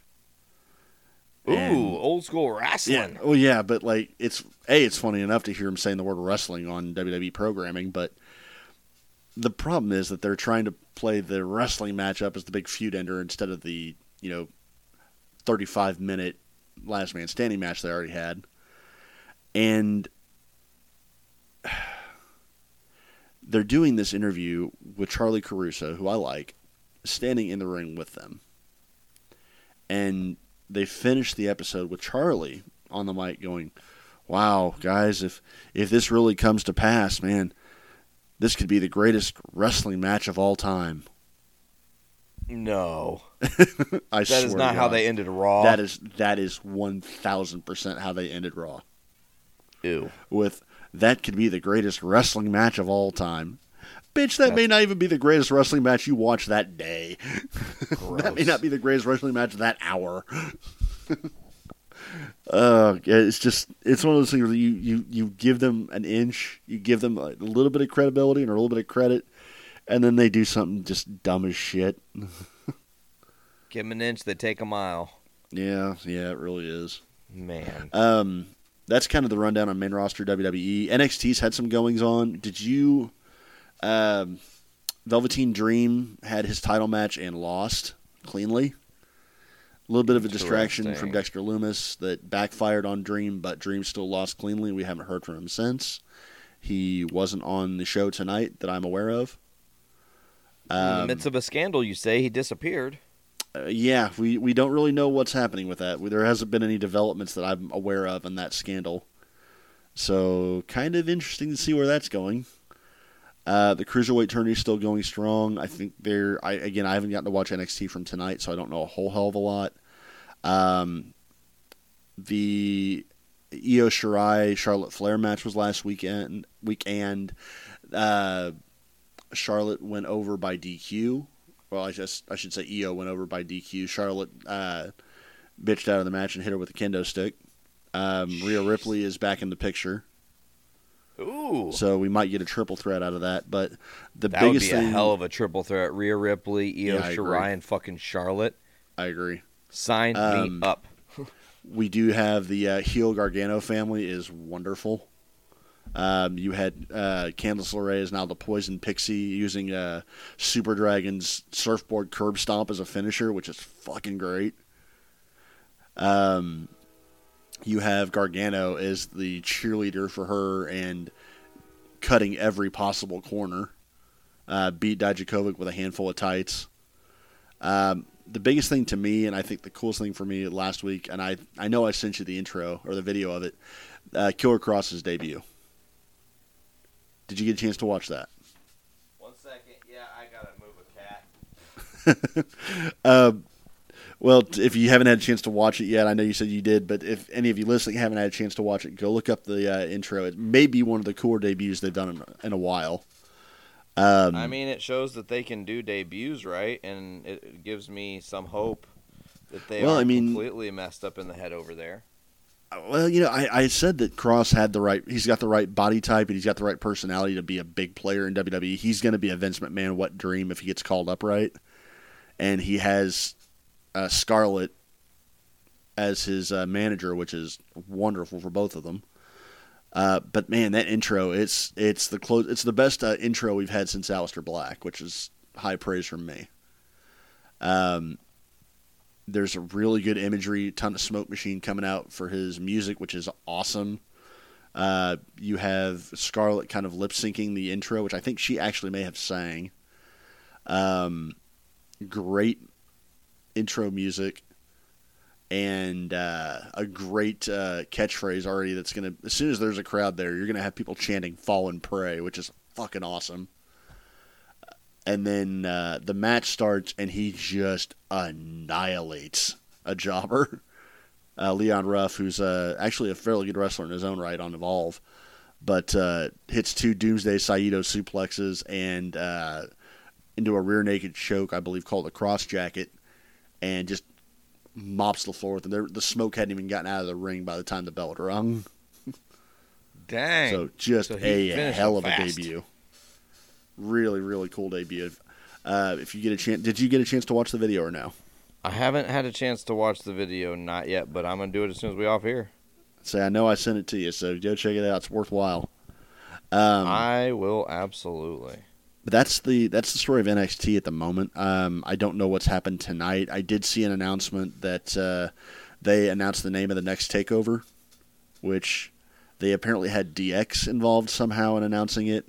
Take And at home be- edition tonight. Well, it's called Takeover in Your House.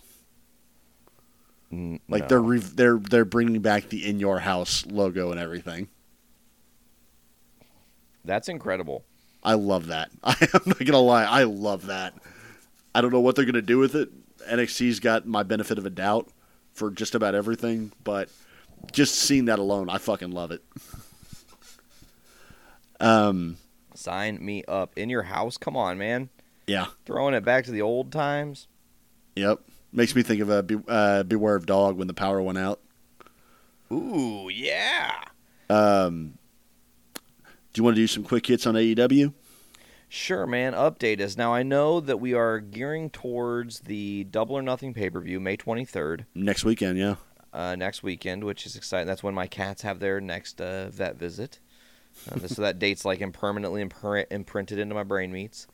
But uh, I know that we have the Murder Hawk versus Cody match for the TNT uh, television championship, essentially. Yep. I know that we have uh, in that match, Iron Mike Tyson's going to be presenting the belt, whether that's before or Mhm. after. How they're going to do that, I'm not sure what the game plan for Mike is, but he's involved, which is pretty nifty. Uh, I've seen videos of the dude recently. He's been working out and he looks scary as shit. So I'm hoping he does something. Uh, yeah. Uh, I've seen that we are going to have a Jon Moxley, uh, Exalted One Brodie Lee. Yep, Mr. match. Brodie Lee uh, stole the title belt. Yeah, 10 stole it tonight. Yeah, well, stole it last weekend or last week actually. Oh, okay. So Yeah, I'm he's, little uh, behind. The match, it's this feud, if you want to call it that, it's only been two. It's only been a week old now. Uh, Oh. It all went down last week uh, after Moxley defended the or Moxley had a very good match against Kazarian. Um, Brodie Lee comes out with the creepers, jump Moxley, and then Brodie has a promo about how they want to take you know take what's theirs, blah blah blah blah blah. And Moxley just goes, "Dude, if that's all you wanted, you could have just asked." And then Brodie uh, beats the shit out of him again and walks off with the belt. And then tonight, Brutal. actually had the uh, I think it was Dasha doing the ring announcing, uh, actually announced him as the self-proclaimed AEW World Champion. So still lugging the Okay, I belt could around be on board with this. Yeah, it's it's not a bad little feud. It's just very quick. Um, you also have uh, in the Cody and Lance Archer thing, you had the re-debut of the not just Jake the Snake Roberts, but the Snake last week. He bit Brandi. Uh, yeah, um, he had some uh, kind of unsavory quotes towards Brandi. Brandi cut a promo on him, telling her, telling him basically keep your uh, keep my name out of your mouth. And uh, yeah, he knocked her down, and uh, for lack of a better term, air humped her, and then threw the snake on her. wow. Yeah, it was a little little, little rough. Um, that led to uh, Cody tonight, you know, bringing his truck to the arena, and yeah, there's some there's some heat to it. Um, did you get to watch the end of Dynamite last week? I did not see last week's Dynamite at all. Okay. Um, I started the week, the first of the three weeks that I'm behind because I'm behind three Okay. weeks. I won't. As I, I- won't go into. I won't go into spoiling a whole hell of a lot, but uh, the street fight between Le Sex Gods and uh, Matt Hardy and Omega Oh, is one of the memes. better street And I fights. saw you can- Omega's. Um, did he do a shooting star press off of a scaffold or something? He did. He did. Yeah, I saw But, that, uh, and I saw the Guevara getting chased by Broken Okay. Hardy. Yeah, the, yeah. in, uh, in the they hit cart. Guevara with the with the golf cart, so Sammy's dead. R.I.P. Although he, Sammy he Guevara. showed back up tonight and took a nasty bump off of a uh, uh, uh, twist of fate. You'll Um, never even believe who Sammy Guevara did a little uh, vlog impromptu thing with. What's that? You'll never believe who I saw Sammy do an impromptu vlog thing with. Was it the uh, the match with the broom and the mop? Uh, Yep.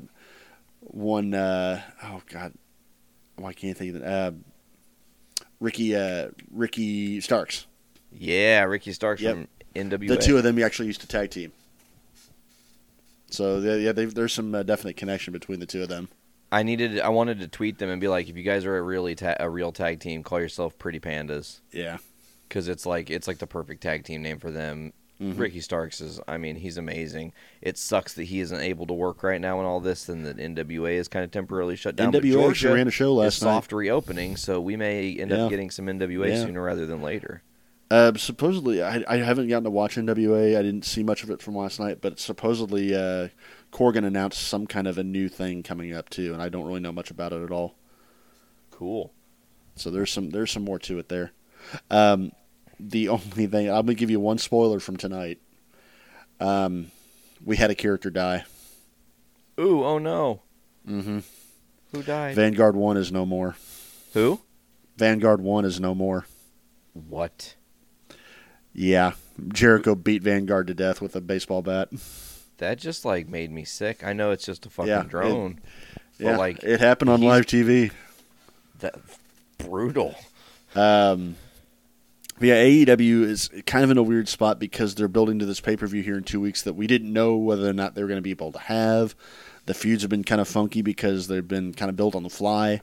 Uh, they also announced that uh, the Inner Circle has challenged uh, the Elite, and the Elite is accepted to a Stadium Stampede match. The fuck is a stadium stampede match? Um, based on what Jericho described, it's a match at the uh, Jaguars Stadium, using the entire stadium. So Ooh. it sounds to me like a pre-tape. Uh, sounds to me like a Boneyard esque cinematic style street fight. Dude, listen. If you've been watching any of the Being the Elites, they can do it. oh, mean, I, I have no so- doubt in my mind they can make it work. Like, but not only make it work, make it really fun. You know, they're Mm-hmm. I have they are no doubt really in my mind. Yeah. very very creative and fresh in this, Right. and it, it shows. Well, I mean, it, it's interesting to me that uh, when it comes to the pre-tape things, you got to look back to you know the the Hardys and the you know final deletion and all that was kind of the the grandfather of it all, like the precursor to everything that we've seen now. So Impact was kind of the first to really do it, and they still Thanks, do some Jeremy very good Borash. stuff. Yes, and they do still do they still do some uh, pre-tape stuff even now that's very good. Um, oh, uh, Impact does. yeah, oh yeah, Cool. um, and I haven't gotten to watch much of Impact, but they've had some interesting developments in their their world as well. They've reintroduced the original TNA title. Um, then you look at WWE Wait. is kind of take yes They reintroduced the original TNA title. You heard me correctly. Yes, Moose is carrying it. I don't. A lot of it has to do with the fact that um, Tessa Blanchard, the champion, is on quarantine in Mexico currently. So they had to redo their triple threat that they had planned for the title because two of the three were not available. It's a interesting, interesting thing. You also have a heel. Uh, excuse me, heel Joey Ryan, which is strange in its own right. He's paired up with uh, um, RVD and his fiance, girlfriend, whatever you want to call her. Both of them, you mean? Yeah. Um, the, the, the point I wanted to get at is that WWE is kind of leading the charge now on the cinematic matches. We know AEW can do them well because of being the elite, but it's kind of interesting to see that they weren't the one leading this one for a change. They're actually following WWE's lead on it. They got beaten to it in a sense. Hmm. Yeah, man. It's not to say that not to say it will be bad or anything like that. It should be amazing, but it's interesting to see that for a change, it's AEW is in the is in the following position. If that makes yeah, sense. I think that um, I really wish that I was caught up on AEW, and I'm sorry to all my listeners and all all of our listeners that I'm not. You know, and and, and just to briefly talk talk on life. Life happens sometimes, and honestly, it's not that I don't want to watch wrestling, but Wednesdays have really been family night. It just kind of has fallen to be that night. Mhm. And so my goal is to be caught up by the next podcast, all the way completely caught up. We'll be on the other side of uh, Double or Nothing then as well. Yeah. Right? Yeah, that should be it. Yeah. That'll be the our next episode will be the Yep. Double or nothing follow- fallout. Yeah, Yeah. perfect.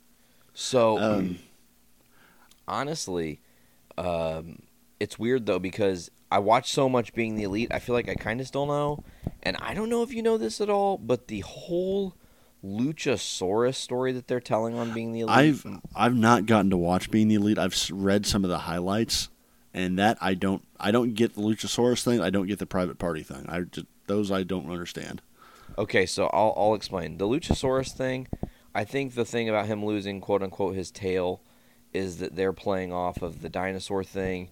They're playing obviously, but they're playing off of the dark side of him, and I think that they're gonna kind of make uh, his reemergence of a darker side of Luchasaurus. Not to say that he's gonna be a heel because he's very hot as a good guy, but the more aggressive, angry, Hmm, Maybe. you know, c- could be a way that they're slowly building this story, and, I, and I'm not really sure where they're going, or they're going to reform him with a new tag team, which would be very unfortunate. I love Jurassic Express. I, I don't think they're going to break up Jurassic Express anytime soon. But that's just Correct. me. They they make money. They're they're awesome. Yeah. So, you know, that's one thing. Uh, what was the other? Th- oh, the you were talking about the private party thing from being the elite. That's Yes. definitely. Well, they're they're definitely introducing either a new wrestler or a new character. Because they had some like voodoo type dude show up this week. Yeah. I, again, I haven't gotten to watch much of it, so I don't really know.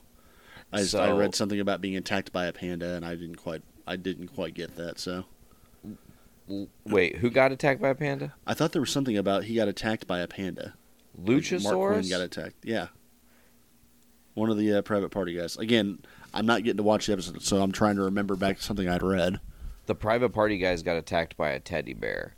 Teddy And bear. Okay. I think the teddy bear is a metaphor for Bernard the bear, who is a part of the elite, right. who I think had something to do with Adam Cole, who still has unfinished business with Private Party. But since they're in quarantine, he has to. Essentially, the bear is playing hangman, sort of. If that makes any Yeah. fucking sense, but not really. Right. But it's all a head trip. And I don't know. I don't know, man. I think that the, I think it's actually super amazing and interesting that while I haven't been able to watch the AEW product, I've been able to watch Being the Elite, so we can actually cover cover the full spread. You know. Uh, but uh, all in all, man, I'm happy with their product and jazzed for what's to come. I can't wait for Double or Nothing. I agree. Uh, it should be a great show. Mox retains, just to quickly say that. Oh yeah, there's yeah. I don't see them taking taking it off him after one pay per view. Even even if it, I don't see Brodie Lee losing cleanly. But yeah, Also, you heard it here first, folks. Murder Hawk wins. Oh, absolutely. He's gonna beat him because that's a cool thing to give Lance Archer that title. Cody again, always chasing but never getting. Yeah. He he doesn't need the title. It does, what is he, what is he trying to prove? Yeah. He actually looks kind of like an asshole if he puts the title on himself. So he's actively not doing that. Mhm. You know, he can he can say, "Oh, Kenny can be tag champs for a time with Hangman, but we'll take him off of him." You know, or we're gonna put, you know, it- it- you, you're hitting it right on the head with him always chasing, and it plays into, uh, kind of plays back into his unfinished feud with MJF as well. yes, thank you. So, So, there's like- a there's a long form arc here with Cody that's going to play out. I think. because Cody's not going to win this title, which means he lost his chance at winning the world title because he lost to Jericho at Full Yeah. Gear. Then he lost this title, and he's not going to probably challenge for that, even though he has had this humongous winning streak, winningest month of uh, or winningest past couple months here uh, in the company, according to what they said on Dynamite three weeks ago. Right. Um, so, you know, you're at a point now where Cody loses this, and then he goes down another rung, and maybe he teams for with somebody for a minute, and he can't get a tag title run, or they win and they get a tag title shot, but he can't win. He keeps losing the big one, and that becomes kind of like the game. Oh, he went to the big leagues mm-hmm. in WWE, couldn't win the big one, even though he didn't really have a shot at the big one. But that I digress here and actually i just remember we didn't cover something else that we need to we're going to have to back up on but we'll do that in a minute but like cody can ultimately keep falling down the rungs until the only thing left he has is god damn it i'm going to beat mjf if it fucking kills me. Yep. and if it kills me you know what i want? I want that fucking dynamite diamond ring. Right. and then now oh look that's in play. And what does cody have? The ring of honor again essentially. Or the symbolization of the ring of honor something Yeah. he held in ring of honor on tv again while not being a champion I think there's definitely a long form angle for him and a, uh, a lot of character building that he can have over a long span. I think that's a great thing for him as well. so let's time travel for a minute buckles Sure. I, th- I thought you told me there was Sami Zayn news, and I don't know it. Yes, there was. That's correct. I did miss something there. As of last night, and they, I, we don't really know a whole lot about it yet. They've had the announcement. We don't know much about it beyond Telling you, that, Sammy's that pregnant. announcement. Not Sammy's not pregnant, but Sammy did have to give up the title. Um, backstage, the idea is that Sammy's one that has said that he's not going to come work during the pandemic. He's he's staying at home. So, the longest running champion, the longest running uh, concurrent champion of all time, vacant, is now the Intercontinental Champion. What do you think, Um, tournament? Yep, they're going to be doing some kind of a tournament. Uh, we don't know round robin. We don't know how it's going to play out. I'm hoping round robin because it's such a breath of fresh air for WWE, and it would fill out more time over a few shows. Yeah, because you don't have to quickly get to the results. Right. So I, I'm and, guessing oh, we'll have two, more of that cleared up for us on uh, on SmackDown this Friday. I think that fucking WWF Raw on the Nintendo 64 had round robin mode. hmm I think it's it's a neat thing because it's something you see New Japan do a lot and to Yeah. great effect. And hey, the G1 climax takes almost a full month of shows. That's awesome. So you can use I love that. a build like that, yeah, you can use that. especially when it comes down to pure like, hey, the point of this is to slow build to like an Right. important moment, and it comes off more as wrestling. But then you can have the character moments where, oh, your super good guy has to fight the ultra heel, and it's like fucking oil and water. That's Right. amazing. You know, it sets up for There's- bigger things, and WWE needs to. I mean, it I'm not gives- to tell them that they're doing anything wrong because I think right now they're they're they're hitting a stride. Strangely enough, they're not perfect, Mm-hmm. um, but WWE is hitting a stride. I think AEW's definitely hit the ground running with this, and they're like, we used to do bingo shows to four people, and we used to do wrestling matches in the backyard. We dreamed about this shit, you know. Like, of course, we'll do this. Like, this is easy for them. At WWE, it's a little bit harder because they're like, oh, stockholders, we got to fucking worry about this. We got to make people happy. Uh, you Right. know.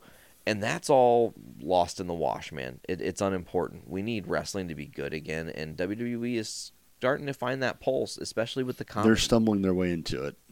Like I don't know how, but the comedy and a mixture of the pre-taped, like stylistic segmented matches that are almost like digital shorts. Mhm. You know, it's like what that. That's exactly it, man. Let me just say that. That is what the Boneyard match, Firefly Funhouse, a Stampede Stadium match, whatever the hell you want to call it, these pre-taped big banger type matches that they can work spots, figure out how they want to do things before they have Mhm. to hit it live on TV. You know, so it's perfect and exactly how they want it. It's like watching Saturday Night Live when they used to have digital shorts.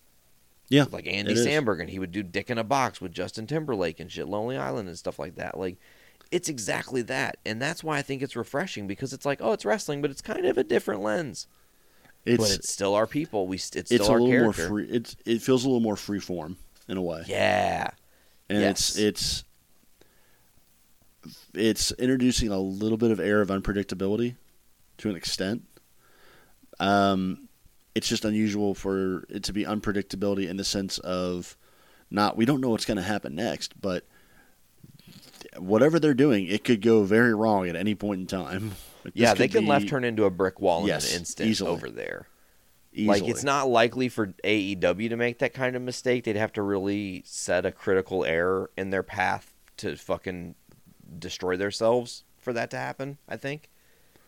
Eh, I, I'm not going to come out and say that AEW's done everything perfectly. I'm not I'm saying they're doing they're- things they're- perfectly. I'm not going to say they're going to fail. I think that WWE is playing with a little higher stakes, maybe. Correct. They they have more to lose if Yes. mistakes are made. Yeah. And that's what I'm saying. It's it's harder. It's like AEW is on autopilot. Not to say that they're like not trying. I don't want that to be. No, I'd, I'd agree as. with that. I'd agree with that absolutely. Like they're already on the track and the car's driving itself. They don't have to think about it too much. WWE is a small child who's been given the wheel to the car for the first time ever and been told go out and race at 200 miles an hour. Good luck, turn left. And the first question they said was, "You said turn right, right?" Yeah. like and you're like, "Oh god, this can go bad." Like I hope they really heard what I was saying, you know. I kind of I kind of equate it to uh, babysitter and uh, you know the kid she's watching, and the kid she's watching is already playing in his own little world. Doesn't matter. Nothing that nothing that happens to him really makes any kind of difference to him. He's he's off in his own little world. When the babysitter goes, uh, okay, I have no supervision, and now shit's happening, and I got to react to it. Kid doesn't care. Kid's just going Yep. but she's got to figure out what the hell's going on. And think on the fly. yep.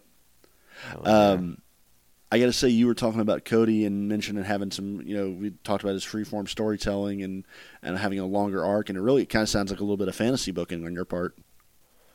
I mean, sort of, yeah. I think that's a good way to say it because uh, Cody, again, one phenomenal wrestler. Right. And I think that the consensus could be from the WWE office who know full well that Cody is partially behind the success of AEW. Right. They're almost waiting for him to put the belt on himself. It's a Triple H type move, you know? Well, I mean, I think it's a, I think it's really nice that you're doing some fantasy booking because we have segments for fantasy booking. Oh, yes, we do, my friend. And let me volley it over to you because I think you have one queued up this week, right? I do. Uh, this will be our second of the You Got the Book. Cool. I can't and, wait uh, to hear this it. was me this time, and uh, I want to take you back. You mentioned time travel a second ago. I want to t- try and travel back a little bit further, all the way back to WrestleMania 27, Okay. and uh, just kind of set the stage Cena. here. You have Miz John Cena with The Rock as the special referee, and then a year later, you have the once in a lifetime match at WrestleMania 29 or 28 rather, and then in 29 the twice in a lifetime, and to me that never sat well with me. I don't mind twice in a lifetime. I don't mind, you know, a once in a lifetime match getting a rematch. I get it. However, I always thought that there should have been some more payoff to it. You never really had an arc in between the two. You have a perfect chance to do some long form storytelling, like we just talked about with Cody, and they completely passed on it. So, what I want to do is real quick is set the stage a little bit. I want to talk about the character arc that I think John Cena should have had between 28 and 29. Sure, let's break it down, man. Give me what is Well, what's John just- Cena's world like if Buckles has the book? Well, re- let's look at reality first. What really happened? What Sure. did we actually see between 28 and 29? 27, Miz goes over the Cena, over Cena, runs the title. really we all knew it was about Cena and The Rock the entire Next time. Next night Miz on was- Raw, though, right? He challenged. Next night on Raw, the debut of Brock Lesnar. Uh, you go into Extreme Rules where uh, Cena wins and then gets drug into the John Laurinaitis feud with Big Show and the Ironclad contract, and it's just dumb. Um, you have Raw 1000 kind of thrown in that summer uh, with the CM Punk and The Rock starting their little mini feud. Um, and then later on in the year, you have uh, Cena actually takes some time off for a legit arm injury uh, during, uh, I believe it was Hell in a Cell, uh, Ryback's push. That all throws in, leading up to the match with uh, with CM Punk uh, after the Rumble to get to WrestleMania. That's what really happened. And the thing is that Cena kind of jumps from feud to feud, and he had a feud with the with uh, Dolph Ziggler around New Year's of that year that went nowhere. There was AJ involved in a lot of it. He didn't have any character building. He just kind of jumped from feud to feud and never really lost much of anything. So I wanted to give him an actual character arc.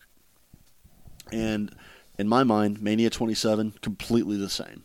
Miz goes over Cena because of The Rock. And really, everybody knows that you're there to watch The Rock and Cena. No one really cares about The Miz, but he still wins. The next night, or the next year, we get to uh, we get to WrestleMania. You have the same build between Mania 27 and 28. You build that once in a lifetime match between Rock and Cena, and you had the exact same match. Rock beats Cena as normal. Uh, Cena goes for the uh, for the uh, people's elbow, gets caught, loses. That's the important thing. He gets caught with that people's elbow when he tries to get cute and do the people's elbow.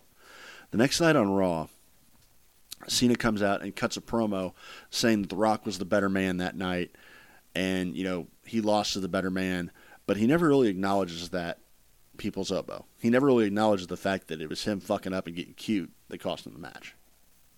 So he just completely glosses over that fact, just doesn't even acknowledge it. You have Lesnar debut, attack Cena the exact same way as we saw in, in True History. Don't. You go to Extreme Don't, Rules. don't, don't, don't. Yeah, huge pop. You go to Extreme Rules. This time, uh, it's a competitive match, but in the end, Lesnar's too much. Just beats Cena down at the end.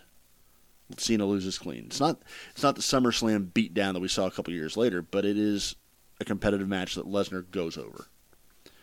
And Cena, you know, takes it in stride. Same way you'd see Cena normally take a loss. Comes back the next night like it never even happened. Um, you go into Over the Limit, the next pay per view. Uh, you still have the same John Laurinaitis feud where Cena gets involved and he's ending people power or whatever. Big Show interferes like as normal. And uh, when they had the John Laurinaitis John Cena match, Laurinaitis actually goes over Cena because Big Show interferes and knocks Cena out. And you end the Laurinaitis thing somehow, some other way. You you you get Laurinaitis out of power to somebody else, maybe Punk. I don't know. Uh, after the match, though, Big Show is kind of gloating over Cena, gives Cena a people's elbow, just to dig that dig it a little in. Next pay per view is No Way Out. You have the Cena and Big Show have a feud, and Cena has Show visibly beat. Like he's got him up, beats him with, well, he's got him up for an AA, has him easily pinned, tries to pick him up for a second, gets reversed. Big Show goes over Cena. Clean. Just because Cena tried for that second AA and got beat. And when he walks out of that match, Cena looks, he's got this kind of weird look on his face, like he's frustrated. Like he's not, you know, kicking chairs and flipping out and shit, but he's, something's a little up there. Next night, you know, comes out, does his normal shtick, kind of brushes it off, moving forward. We're going to have Money in the Bank qualifying matches. You know, like we're doing these days. We don't just have a match. We're going to have qualifying matches to get into Money in the Bank. Sure. Cena's in this qualifying match, loses via roll up, gets caught. Just flash pin out of nowhere. Best finisher of all time. A good old roll up. And when he leaves after that match, that qualifying match, he's visibly frustrated. Like you can see he's like he's mad. He's not lashing out at anybody. Steam's coming out them ears Yeah, though. he's not. He's not. You know, pushing the cameraman out of the way. But he's visibly pissed off about it. Not happy. Mad about losing. That's like you watch a, an NBA guy after he loses a you know a game-ending shot, walks back, he's just pissed off in the locker room. Sure. Um, so really, because he loses that qualifying match, Cena's not on Money in the Bank. He sits the show out. And uh, when somebody asks him about it, you know, goes to interview him later on, he's pretty pissed off about it. He's, he he gets kind of angry. He reacts angrily to it, kind of snaps a little bit, and then calms down. Just "I'm sorry, I should have done that. They make the announcement that hey, Raw 1000's coming up. Rock's going to be on Raw 1000 and Cena behind the, you know when they announce that you see Cena just kind of roll his eyes like he's pissed off about it. He does whatever. I don't care about the Rock. Raw 1000 rolls around. Have the Rock come out and announce his Royal Rumble title shot just like he does normally. At Raw 1000, he announces, calls a shot. I'm going to get a title shot with Punk at Raw 1000. That's the main event of the show. But beforehand, earlier on that night, Cena's a guest on Miz TV. Miz gives him a bunch of shit about you know making him a joke at the at his mania back in 27. Like Miz is giving him shit for making his mania moment all about Rock and Cena. And then you couldn't even beat Rock. You made it all about you, and you couldn't even beat him.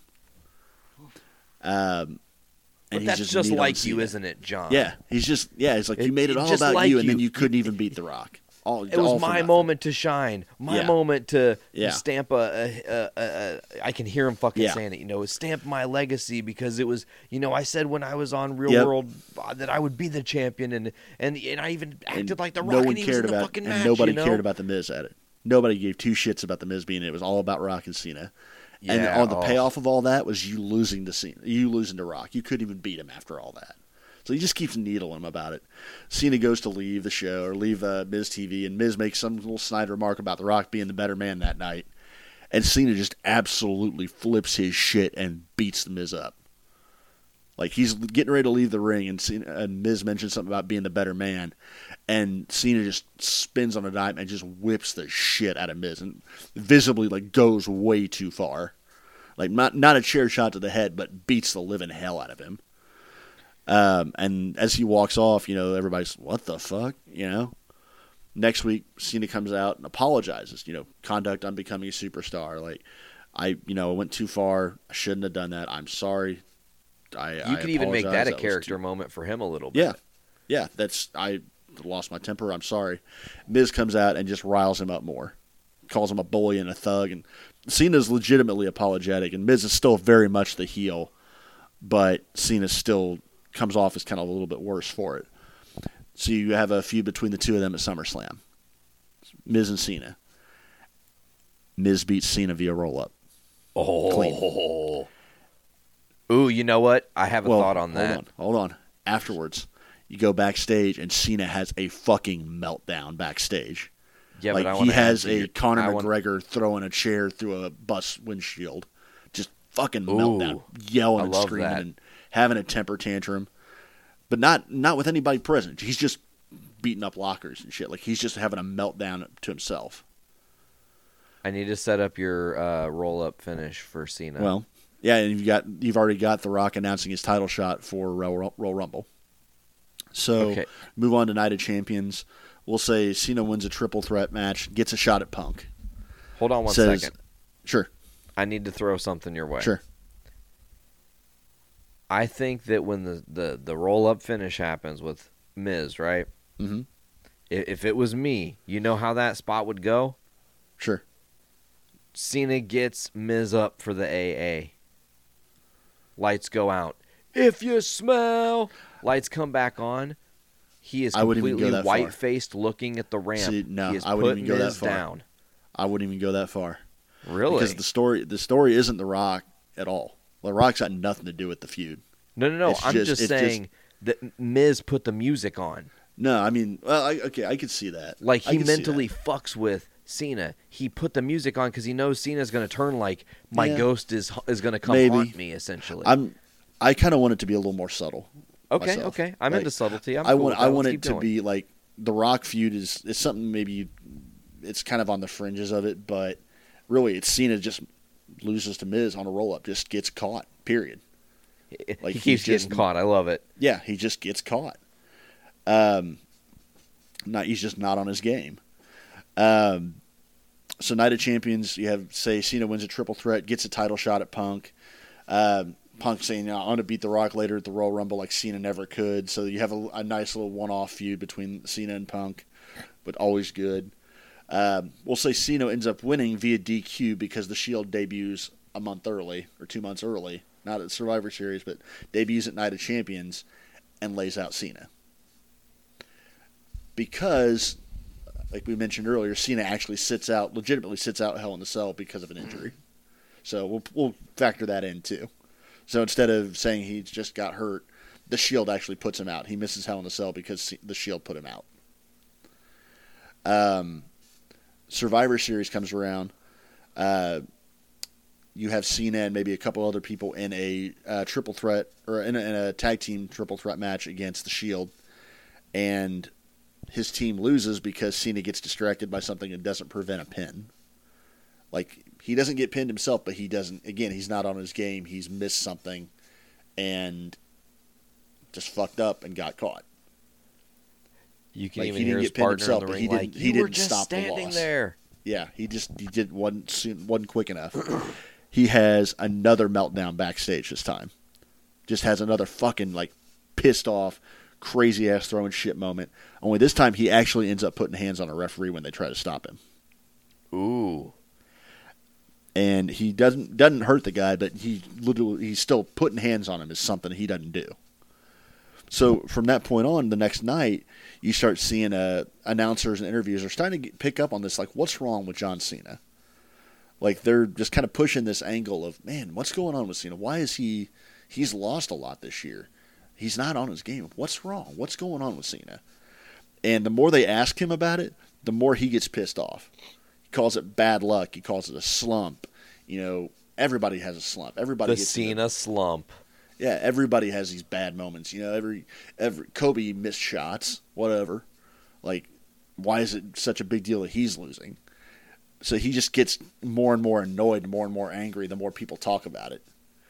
Um, TLC comes around and he doesn't even have a match scheduled, but gets into an impromptu match with Ziggler because Ziggler makes a comment about The Rock getting a shot at the Rumble, and um, they get into this impromptu, you know, maybe a no DQ match right there on the spot kind of thing. And uh, Cena goes to give Ziggler a people's elbow, gets caught with a super kick and loses. Ooh. That narrative of that what's wrong with Cena gets even bigger, gets even bigger. Cena declares for the Rumble. Says, I just need to get back to myself. I need to win. I'm declaring for the Rumble. Does he Cena declare it- number one to be ballsy? Could be. Cena makes it to the final two and loses. In the main event of the night, the Rumble's not the main event that night. The main event is The Rock winning the title over Punk. Which is opposite what we did last week Yeah. with what my book was, but I love it. So, Rock wins the title in the main event. Cena loses the Rumble. and so now he's like, his shot is gone. The next night, on uh, the Raw after the Rumble, Cena finally comes clean. He finally gets on the mic and he's pissed off. He's like, he finally just snaps. He goes, I never got over that loss at Mania. I called The Rock the better man. He was not the better man. I was the better man. I had him beat. I had him dead to rights. I got sloppy. I got cute. I lost. The Rock didn't beat me. I beat me. And I've been beating myself all year since. He's become a jerk. He's miserable. He's taking it out on people who doesn't deserve it. He hates it. He's pissed off. He's tired about beating himself. He's tired about letting everybody down. And the only thing that he can do to make it right is beating the Rock at Mania. He actually comes off really genuine, like completely earnest Cena. And goes, Elimination Chamber coming up. I am putting my career on the line. If I cannot earn my shot at the title at Elimination Chamber, I will retire. Goes and wins the Chamber match. Then we get Cena Rock 2 as normal. Dude, I love that. That was a much cooler build. Like this whole idea of not just of not just him like there needed to be an angle that shot of him on the rampway at the end of Mania 28 after he loses the Rock the first time. Stunned. There was never a payoff to that. There always should have been some sort of payoff. But they just had him do his little pussyfooting around with these random ass Laurinaitis, whatever feuds. And you had a chance to really tell a, a character story of Cena being humanized and being that you know that athlete, that Kobe Bryant, misses a shot, and or Jordan misses a shot and goes back, and he's in the locker room pissed off. You know that happens to every major athlete, but you never see it happen to a wrestler. It happened to Michael Jordan. Why couldn't it happen to Cena? And how would Cena react to it?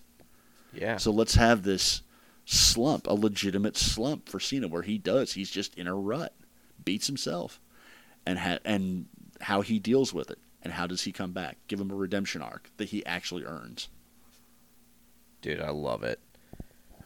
We should have WWE booking. oh Well, my hey. gosh. You know what we're going to do in a few years? You could see the exact same thing with Cody coming up. Just throwing that out there. Yeah. Totally. But you know what we could do in a few years with You've Got the So- Book? We, this. Like, we could literally rebook the coronavirus time. Uh, I don't know that I have the cognitive cognitive capacity to rebook the Firefly Funhouse. I, I don't think I can top that. well, you don't have to book that specifically. No, I know what you're doing. I know what you're getting at, though. There's a it, right now the, the the possibility of what you can do with your feuds is pretty up in the air. Um, the only thing I would say that we it's it would be difficult to fantasy book this era because we don't really know who is willingly there and who is willingly not. Ooh, that's that's a good. You know what I mean? Like, I would want to book a feud. I could. I'd love to book a intercontinental title feud for Sami Zayn right now, but if he's not there, you can't do it. Correct. You got to just be like, Yeah. oh, well, that's that. But there's a lot of ways you could do call ups. You could fantasy book call ups, or you could fantasy book. This would be the great time to have Cesaro get a title run or something like that. Yes. hell, Ooh. we could see that. There's a legitimate chance of that. Ooh. But yeah, there's a lot of ways you can take an era like this right now. Oh man, well, you know what you just made me realize? What's that? Ne- next episode, I've got the book again. That's right. Oh God, um, I know what I'm gonna do. Oh, Give me a baby. teaser here. Got a teaser? We're gonna rebook the invasion. The invasion. Uh huh. Ooh, And I'm getting ballsy here. some- Okay. I'm gonna make some massive changes to how things played out, and it's gonna. All end- right. It's All gonna right. literally be seismically different with how played. I I would love to see it. I'm I am here for it. Okay, so I'm gonna have to go back through the annals of history. Maybe I'll watch the Raws after the buyout and everything into uh, building until the invasion. I will say that the actual invasion pay per view has a special spot in my heart because it's one of the very first ones I got to order with my family. I don't know if I've told the story to you, but that's actually the same for me. Yeah. Um, my first wrestling pay per view that I got to watch was 17, WrestleMania 17. Yeah, the same- uh, actually, thing same I here. Ever go ahead. Sorry. I remember, yeah, X Seven was uh, watching at my buddy's house first time, and then I Yeah, talked my was at a- folks into getting I Invasion. I was a, at a buddy's house for that and Invasion, and the night of Invasion, my town got hit by a small tornado, kind of. I uh, actually talked my family into watching Invasion with me, like ordering an Invasion. We all watched it as a family. They had to rent the the uh, pay per view box and everything. Yep, go to the old place, Ugh. get the box, plug it in. Then you'd get the cool like WWE twenty four seven. You're like, what the fuck is Yep. WWE twenty four seven. What's that? And of course, what the network is now. But then like they were showing all these matches, and you're like, I'm gonna watch these matches and all these cool pre show Mhm. things. They would go to Ah. WWE like New York City. Uh, what was that place? The WWE New York, yeah. Yeah, that was yeah, that's what it was. Yeah. Yeah, and then and it was like cut to the crowd, everybody's going crazy. Oh god, Dude, wrestling I'm gonna. was so good. I'm excited to see you redoing the Invasion now because there's a lot of ways you can take that. oh, eh, it's and it's. I think it was always. And here's the only thing I'm going to say on the tease side of it. Sure. The the invasion angle is amazing, and I loved it for what it was. But what it was was so hokey to what it could have been. Oh, absolutely. and we're gonna get into that. We're gonna talk. Um, we're gonna really break it down how it would have to happen, it might be a majority of the podcast. Honestly, like we might Well, I just mean, be hell. talking invasion next episode. To be brutally honest, as long as you're not a, a petty dickhead like uh, like Vince was at the time, you should be fine. yeah, I don't think I'm going to be petty. I think I'm going to be really, really forward thinking and look at this bigger picture and retrospectively 25 years later and go, oh, these are the Just- stars that needed to be involved, and this is how you Just do it. me do me one solid favor and don't have DDP stalking Undertaker's wife. That was so bad. No, I'm not having DDP anywhere near Undertaker because that's not a feud that Thank makes you. any Thank you for that. sense. and let me tell you, spoiler alert: Kevin Nash, Scott Hall, and Hulk Hogan will return at the invasion during the There invasion go. angle. There we go. way before they did at 18 and all that shit. I That's like not going to be this long wait out thing. We're going to I have like a, have a really interesting idea to play on. I like it.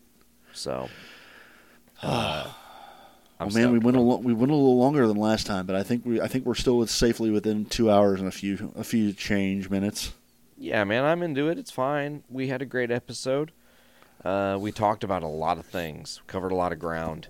And even for there not being a ton of wrestling, there's still a ton of talk about wrestling because of the things that are going on Right. within wrestling. I'm just going to keep using the word, you guessed it, wrestling, because that's what we talk about here.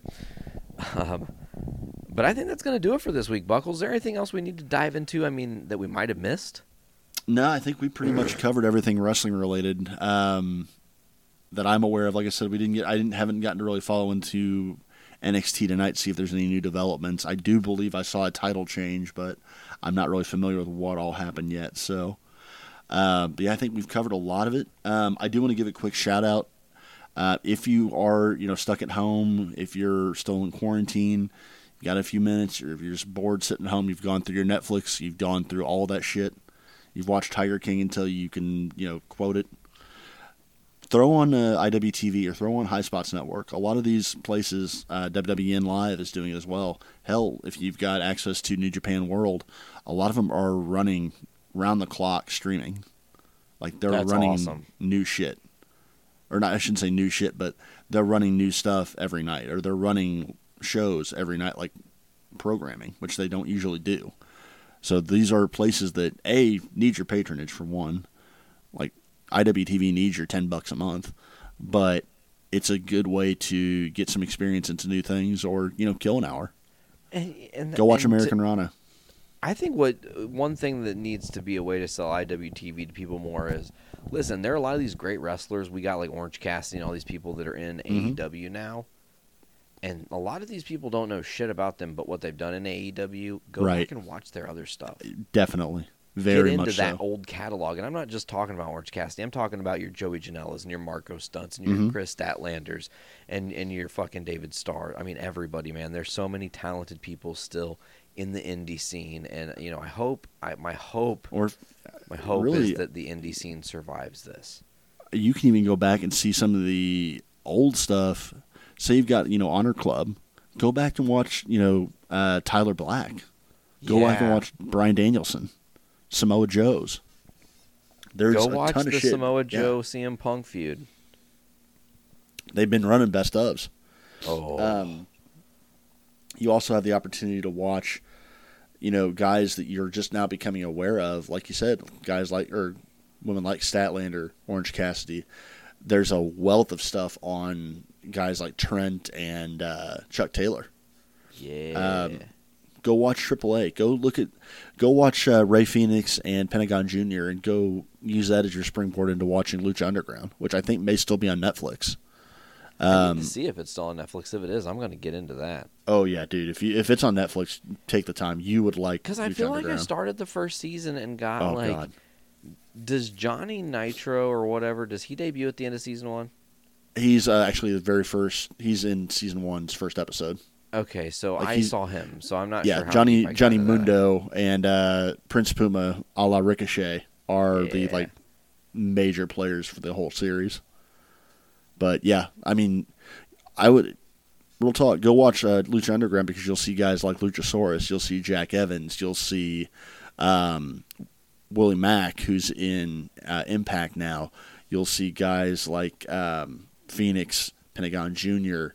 Um, you'll see uh, Jeff Cobb. You'll see. Uh, trying to think of some other names. uh, cheerleader Melissa, uh, not Allysin Kay. Uh, um, why can't I think of her name? The girl from N- NWA. Um, Ashley K. uh, Allison no, Kay? no, no, no. Uh, uh, uh, Thunder Rosa. Oh, Thunder Rosa. Yeah, yeah. Those yeah, Rosas out there. Sorry. Um, there's t- tons of people you'll recognize going back and watching Lucha Underground. Sweet. Well, I'm gonna be doing that probably shortly. Sounds like a There you great go. plan. There you go. But uh, bro, I think we'll take it home from there. Yeah. Sounds good to me. As always, folks, you can check out the Journey into Wrestling podcast every other Wednesday or whenever we decide to record. I don't know how this is going to drop because it's actually going to drop technically after release day, but close enough. It's weird. It's hard. it's the apocalypse. It's the network. apocalypse. Shit happens. yeah, shit happens. Life happens. We had to release it kind of like almost a day late. It, it happens. But like, anyways, you guys can check us out every other Wednesday on the Journey into Comics Network at journeyintocomics.com. Also, get us on Apple Music, Podbean, Stitcher Radio, Google Play Music, Spotify, Castbox, TuneIn, and most all other platforms that you can get podcasts. Just search Journey into Comics Network. And, you know, we're just a community of friends trying to make great content for you folks to listen to around the world. Keep you happy and keep you having something to do. Anyways, I think that's going to do it for this week's episode of Journey into Wrestling. This has been Journey into Wrestling Season 4, Episode 17. Buckles, what's the title? I'm gonna still gonna say uh, ladder bumping the shark. Yeah, Ladder Bumping the Shark. For sure. I've been Nate. Still buckles. We'll see you folks later. Have a good one. Stay safe. All right.